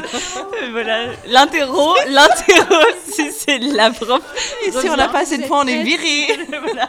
Donc, euh, c'est- une interro donc euh, sur les règles euh, dans les séries, mais si vous voulez parler de cinéma, je suis ouverte. Donc je vais vous poser des questions et puis on va voir si vous avez des, si vous trouvez des séries dans lesquelles ces choses sont présentes. J'aimerais juste dire que je suis à côté de ton téléphone, donc je vais regarder, je vais les réponses cheat. Do not cheat.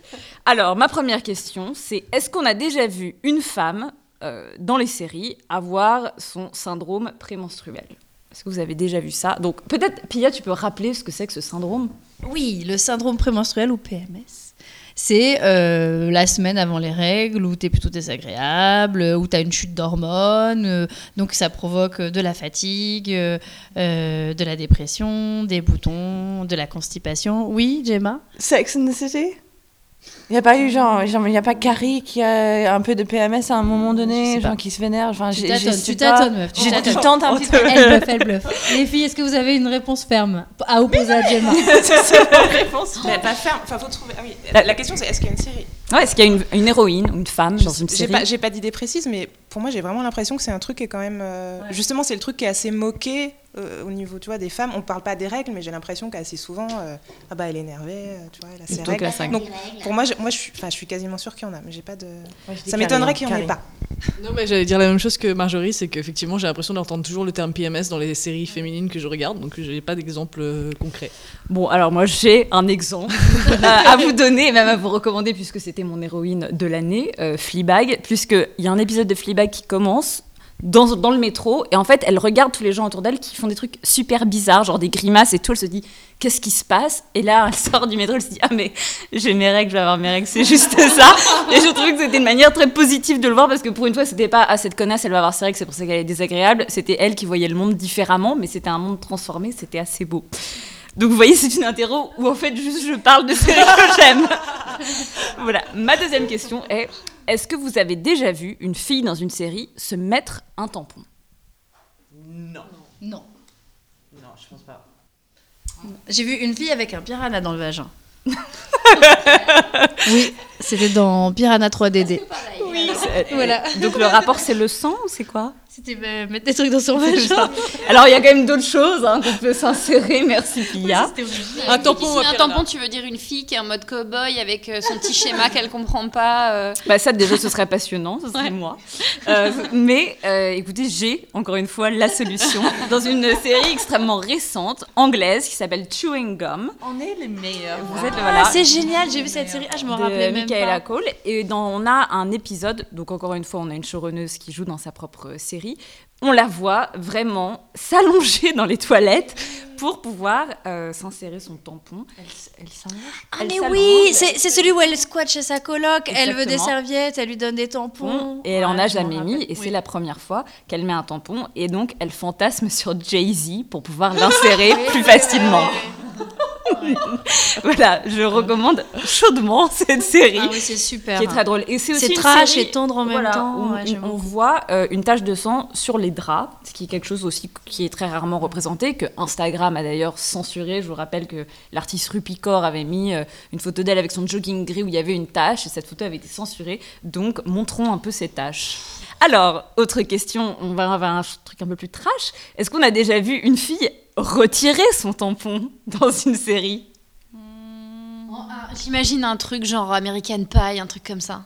Ah, bah, c'est cinéma, Ah, c'est sûr c'est dans ce genre de film. Ah bah, écoutez, j'ai The Girlfriend Experience, qui est euh, la... I love her.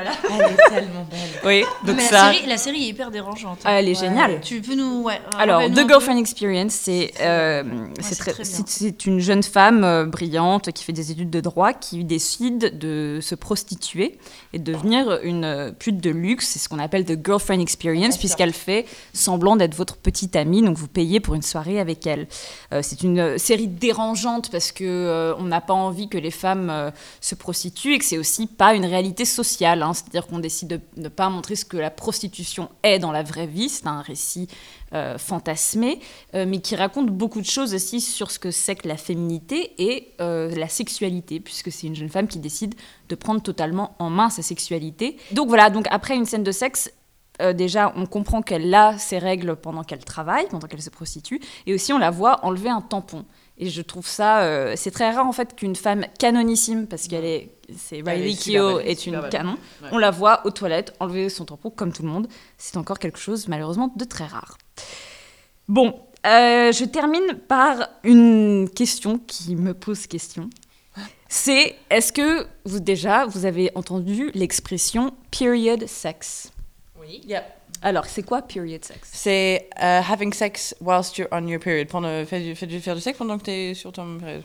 Ou t'as tes règles. Et donc, euh, c'est une expression en fait qui me pose question parce que Ah, j'ai une scène ah voilà, bah, pas très bien. Mais, mais en fait, c'est un terme qui n'existe pas en français. Je vais Ouais. juste dire ça. C'est-à-dire que le fait de faire l'amour pendant ses règles, Ça n'existe pas dans la langue française. ça n'existe pas dans la langue française. J'ai une super fucking exemple. Moi, oh, tu vas kiffer ta race, mon exemple. Euh, J'ai oublié le nom du film. Showgirls. Euh, euh, Verhoeven, Paul Verhoeven. J'avais raison. Tu, tu- tu as raison, mais je parle, je pensais d'une série. T'avais pas. aussi, Ouah mais- mais moi, mais moi, j'avais une série. Ah, attention, la petite chouchoute, elle a une série. Vas-y. C'est dans cette série qui s'appelle euh, Hemlock Grove avec euh, comment elle s'appelle euh, Femme Johnson. Et Bill Skarsgård. Oui, voilà, qui joue son. Et en fait, euh, donc c'est une famille. euh, bon, il le dit euh, euh, dès le début, hein, plus ou moins de vampires. Et en fait, un jour, donc il a la dalle, hein, mais c'est un gentil vampire, il veut pas trop céder à ses instincts. Il a grave la dalle, et un jour, il est en cours, je sais pas si tu te rappelles de cette scène, et il voit qu'il y a une fille canon devant lui, et qu'est-ce qu'il voit dépasser son sac à main? Un tampon. Et là, tu vois sur son visage que soudainement, il est hyper détendu, ça va mieux. Et la scène d'après, il est en train de lui faire un kini, mais de maboule, parce qu'en fait, il est en train de se nourrir. Voilà, c'est fou ou pas? Je trouve ça génial. Et en plus, c'est Bill Skarsgård. Et en plus, le mec est presque sexy, euh, donc t'as presque envie de- d'envisager. hein. Ouais, on est d'accord. Pas presque. Ouais. Ah, quand même. Bon, Bah, voilà, ça voilà. vous a mis en appétit. On a trouvé. En tout cas, on a trouvé. Mais est-ce qu'on a des, est-ce qu'on a des points? Est-ce Euh, que j'ai des points oui, pour, euh, tu as- Showgirls tu as- tu as ton Moi, point. Parce que c'est génial, Vous allez au point. Euh, je vais donner juste deux autres références. Une dans évidemment Sex and the City, que je trouve intéressante puisque c'est Samantha. C'est Samantha qui couche avec un mec qui s'appelle Len. Ah oui, c'est quand elle croit qu'elle est ménopausée. Exactement. Et là, il lui, il lui dit, donc je vais le dire en anglais puis on va le traduire Baby, either you're a virgin or Flo just came to town. Voilà, donc qui est traduit en français par chérie, soit tu es vierge, soit tes règles viennent de débarquer. Enfin, c'est ma traduction. Et, euh, et ça, c'est intéressant. Et en fait, je vais conclure un peu avec cette idée-là, pour reprendre ma casquette de prof, parce que ça faisait longtemps.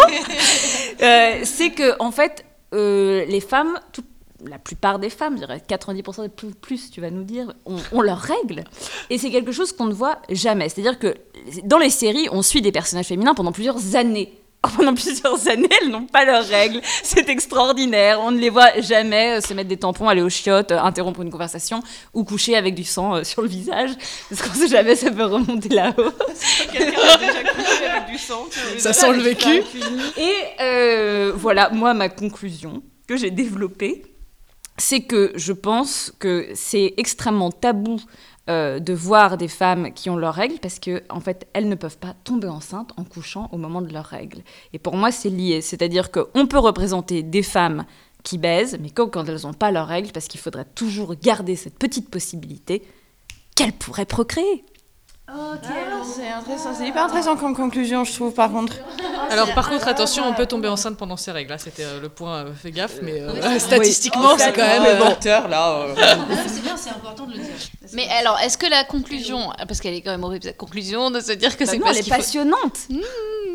Non, en fait, moi j'avais plutôt l'impression que c'était un peu comme euh, Jaguar qu'on voit jamais aller aux toilettes parce qu'on se dit bon bah en fait ça fait partie de petits trucs de la vie courante où on les voit. voilà.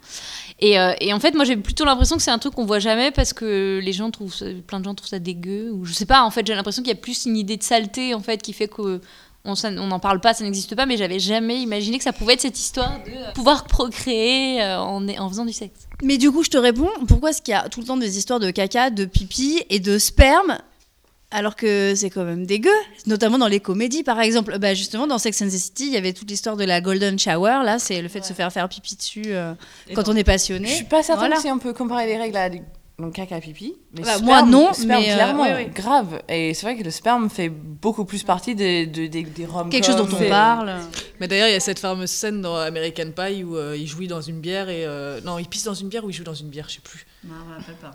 Il y en a un qui. C'est une bière, je crois. Ouais, mais il jouit dedans. Pas dans une. Non, une tarte. Non, dans une Non, chaussette. non, non, non, non, Ah, il y a une chaussette. Non. La dans la soirée, en fait, dans la soirée, euh, il y a une soirée euh, dans- à à la fin pour la gradu- graduation, là, je sais pas quoi. Euh, et il non, me c'est semble. sa meuf qui le suce et après Oui. il crache dans la bière. Non, ou alors il jouit dans la bière ou un truc comme ça pour pas le jouir dedans, ou je sais plus. Enfin bref, en Bon, tout cas. bref, il y a du sperme dans une bière. Voilà, et il y a quelqu'un qui se retrouve à boire cette bière et Ah on bah, verrait jamais la même prix, chose. euh, voilà. Marie à tout prix. elle est Avec la seule. le- Et on verrait jamais l'inverse, on verrait jamais quelqu'un, enfin une meuf, bon après pour régler dans une bière, faut vraiment le vouloir, mais on verrait Bah, jamais. avec la cope, tu verses. Voilà, tu verses dans ta bière et on verrait jamais Si vous voulez quelqu'un. une scénariste hors pair, euh, je suis là. J'attends pour- encore de voir quelqu'un avaler une pinte de règles, quoi. Voilà. Et bah c'est le défi. Et on n'a pas du tout de. Enfin, vas-y, Iris, je te pose la question, puisque c'est la, comme je dis, c'est le cerveau du, du groupe. Euh, on n'a pas du tout de, comme tu dis, de, de record de, de quelqu'un avec du sang sur la bouche et après, genre une punie ou quelque Bah chose. si, dans le là dans, dans Hemlock Grove. À part, à part, à part dans celui-là. Celui-là. Enfin, dans un film. Dans euh, Californication, euh, là une série qui Ouais. n'est pas forcément féministe, Ouais, euh, c'est clair. il y a quand même euh, donc le, le héros euh, David euh, du, Du du- voilà, Duchovny. Duchovny, Ah, si, j'ai un film qui Mulder. voilà Mulder, voilà qui couche avec une fille et qui lui dit euh, mon- euh, alors on voit pas hein, de sang sur sa bouche, ça c'est toujours réservé aux séries de vampires, mais il lui dit en tout cas euh, moi le period sex ça me dérange pas du tout parce que je trouve ça pas sale. Et ça, je trouve ça intéressant dans une Ouais. série qui s'empare pas du tout de thèmes féministes. Comment il y a une parole en plus dite par un homme qui valorise, euh, voilà, ce, euh, cette chose-là, dont on parle très peu en fait de coucher euh, quand on a ses règles. Débat. Mais comment- bah oui, très bien. Comment vous vous sentez les filles, vous par exemple, par rapport aux périodes sexe Moi, je pense que jusqu'à tard, euh, je me disais que ça se faisait pas en fait. Je me disais, bah non, c'est pas trop le moment. Mais en plus, j'étais un peu mode Gremlins vénère. euh, voilà, je de- voilà, pas vraiment très avenante. Mais bon, ça pouvait être un délire. Et, euh, et j'ai longtemps cru que voilà, ça se faisait pas. Je sais pas si c'était sale ou pas. Mais bon, je pensais que ça se faisait pas. Jusqu'à ce que je me dise, mais en fait. euh, bah non, si, pourquoi pas. Enfin, c'est pas si sale que ça. Il faut juste faire attention à ses draps et son- son matelas parce que bon, ça coûte cher un matelas quand même. hein. Donc euh, voilà, tu fais un peu attention à ça et en fait, tout, bah, tout va bien quoi. Voilà. Taous. Euh, moi, théoriquement, je suis pour. Après, dans la- ma pratique personnelle, euh, j'ai tellement mal pendant mes règles que vraiment baiser, c'est le dernier truc auquel je pense. Même si ça m'arrive d'être excitée pendant mes règles, le simple fait d'imaginer quelque chose entrer en contact avec mon bas-ventre me donne envie de pleurer. Donc, euh, en général, j'évite. Mais euh, quand ça m'arrive, je mets une petite serviette éponge sur le matelas et puis euh, youpla boum. Sachant que en vrai, à moins d'être en flux méga, euh, méga abondant les premiers jours, c'est rarissime qu'il y ait... Enfin, tu vois, c'est comme la sodomie, on s'imagine toujours qu'il va ressortir avec euh, la baguette pleine de Nutella. Mais euh, en réalité... en réalité, bon, euh, les, les dégâts sont souvent minimes, quoi. Tu te retrouves pas... euh, Ça dépend à quelle période du flux t'en as quand t'as Oui, c'est ça, c'est ce que j'ai dit. Les lumières, des fois c'est un peu la boucherie quand même. Tu fais oh mon dieu C'est ce que je disais, c'est en dehors des deux premiers jours quand t'as un flux super abondant, quand t'es dans un flux plutôt euh, occasionnel, euh, en vrai, euh, c'est comme quand tu, genre, quand tu vas te doucher ou ce genre de truc, enfin, ton- ça coule pas en continu pendant que t'es sous la douche, quoi. Non, mais quand t'es pris dans le truc et que tu te rends pas compte, voilà, euh, que- de ce qui se passe. quoi. Voilà, le seul moment où je prends la parole. non, je sais, pas tant que ça coule que, enfin, ça fait des transferts après, voilà. ton- Il y a des mains, il y a des, il y a des, il y a des pénis, donc qui vont sur les draps partout. machin. Après, voilà. bah non, mais voilà, même si ça coule pas, il y en a plein, il y en a beaucoup. Non, mais le truc c'est quand tu veux que ça fait des petits splashs, tu sais, genre ça a un petit peu éclaboussé. Et tu fais oh putain, il y a ça aussi à nettoyer. non mais oui, en vrai, euh, ben si si, ça, enfin. Tu couches avec une machette Mais pas avec une machette, mais tu sais, je me préoccupe pas, tu vois. Je me dis, ah, c'est bon, ça glisse bien et tout. Et, euh, et en fait, c'est aussi parce qu'il y a du sang. Donc euh, voilà. voilà, voilà. Moi, je pense que c'est un bon moyen, en fait, de, pour que les hommes euh, se sentent plus proches de ce sang-là. Peut-être c'est une nouvelle manière de l'appréhender. Je pense que ça dédramatise beaucoup de choses. Par le cul, tu peux tout faire passer. hein. Surtout quand il est 2h du mat et que t'es avec ton éponge et ton seau en train de nettoyer ton drap avec ton mec. Et était, c'est un moment de communion, quoi.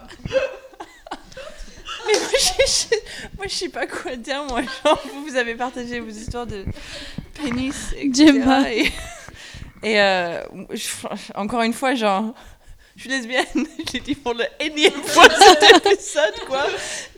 Donc, Gemma est ouverte à vos propositions. hein. Vous pouvez envoyer vos téléphones portables, c'est le moment. Hein. Faut y aller. C'est c'est 69, hein. Arrête, arrête, Gemma Tout le monde doit t'appeler. Non, oui, ça serait cool en fait. Euh, je suis toute seule. Ok, moment, on va le dors avec balancer. mon chien. Et Et j'ai pas mes règles. Et même quand je les ai, ils sont très courts. Euh, Marjorie écoute- pleure parce que Gemma a un chien. Marjorie aimerait avoir un chien. Cette émission est en train de partir en cacahuète. Je pense qu'on va arrêter là, les amis. Alors, on va d'abord. Je vais même pas exprimer. Ah, Excusez-moi, j'ai. Non, moi, J'ai brimé Gemma. Vas-y, Gemma. J'allais dire juste en tant que lesbienne encore. Ah, c'était donc ça que euh, ça dépend. Je suis tombée sur des filles avec lesquelles, euh, pendant les règles, c'était genre no way, tu vois. Et euh, avec d'autres, avec pendant les règles, c'était euh, genre la teuf. Parce que on est toutes les deux. Enfin, parce que quand on a les règles, on peut être plus excité que, que, que, que quand on Oui, tout à quoi. fait. Oui. Mm. Euh, et donc ça m'est arrivé que ma chambre ressemble à Ch- Texas Chainsaw Massacre après une, sé- une séance de, de, de sexe. En Et, français. euh, Voilà, Bref, massacre à la tronçonneuse. Merci. Oh, vous avez été dur avec moi ce soir. Mais non, tu rigoles. Et, euh, bah, et si, enfin voilà, il y, a- il y a vraiment de tout. Euh, mais j'ai, j'aime, moi j'aime bien le period sex de manière générale. Et genre, en fait, je pense que j'ai arrêté de parler maintenant. Mais non, mais non, c'est comme le portrait dans, dans, dans euh, l'agriculteur euh, dans le pré. L'amour est tout. dans le Oui. pré. Non, c'est comme le portrait. Je veux dire, on sait tout. Si vous contactez Gemma maintenant, vous savez tout. Bon, on va couper pour de vrai. Avant de couper, s'il vous plaît, on se concentre 5 minutes, on focus. Bon, alors toujours est-il que euh, pour la prochaine émission, c'est vous, public euh, féminin et masculin aussi, ça arrive, surtout s'il reste des hommes, qui allez voter euh, pour la prochaine thématique que nous allons aborder. Alors on a choisi deux thématiques rigolotes et très différentes. Et pour voter, il faudra, bah, vous pourrez donner votre avis sur la page Facebook, sur le compte Twitter, mais vous êtes aussi chaleureusement invités à nous mettre 5 étoiles sur iTunes. Vous faites comme vous voulez. Euh, deux thèmes. Le premier, c'est la maternité. Donc la maternité, c'est le fait d'avoir des bébés ou des aliens ou toute autre chose. Ou des aliens. Alors la maternité, ça peut être Rosemary's Baby, ça peut être La Servante écarlate, super bouquin de euh, Atwood, ou euh, Alien. Et la deuxième thématique, c'est armure versus bikini. Donc on parle de la représentation du corps de la femme, euh, le bikini en plate, World of Warcraft, les GN, Sonia Larousse. Voilà, à vous de voter. On vous dit au revoir au mois prochain. Euh, Aimez-nous sur les réseaux sociaux. Maintenant, on s'appelle Badass le podcast partout, je crois. Et voilà, c'est pas mal. Les filles, vous voulez dire au revoir? Moi j'aurai mes règles le mois prochain. Gemma aura ses règles le mois prochain et le reste de l'équipe aura eu ses règles le mois prochain. Badass, au revoir.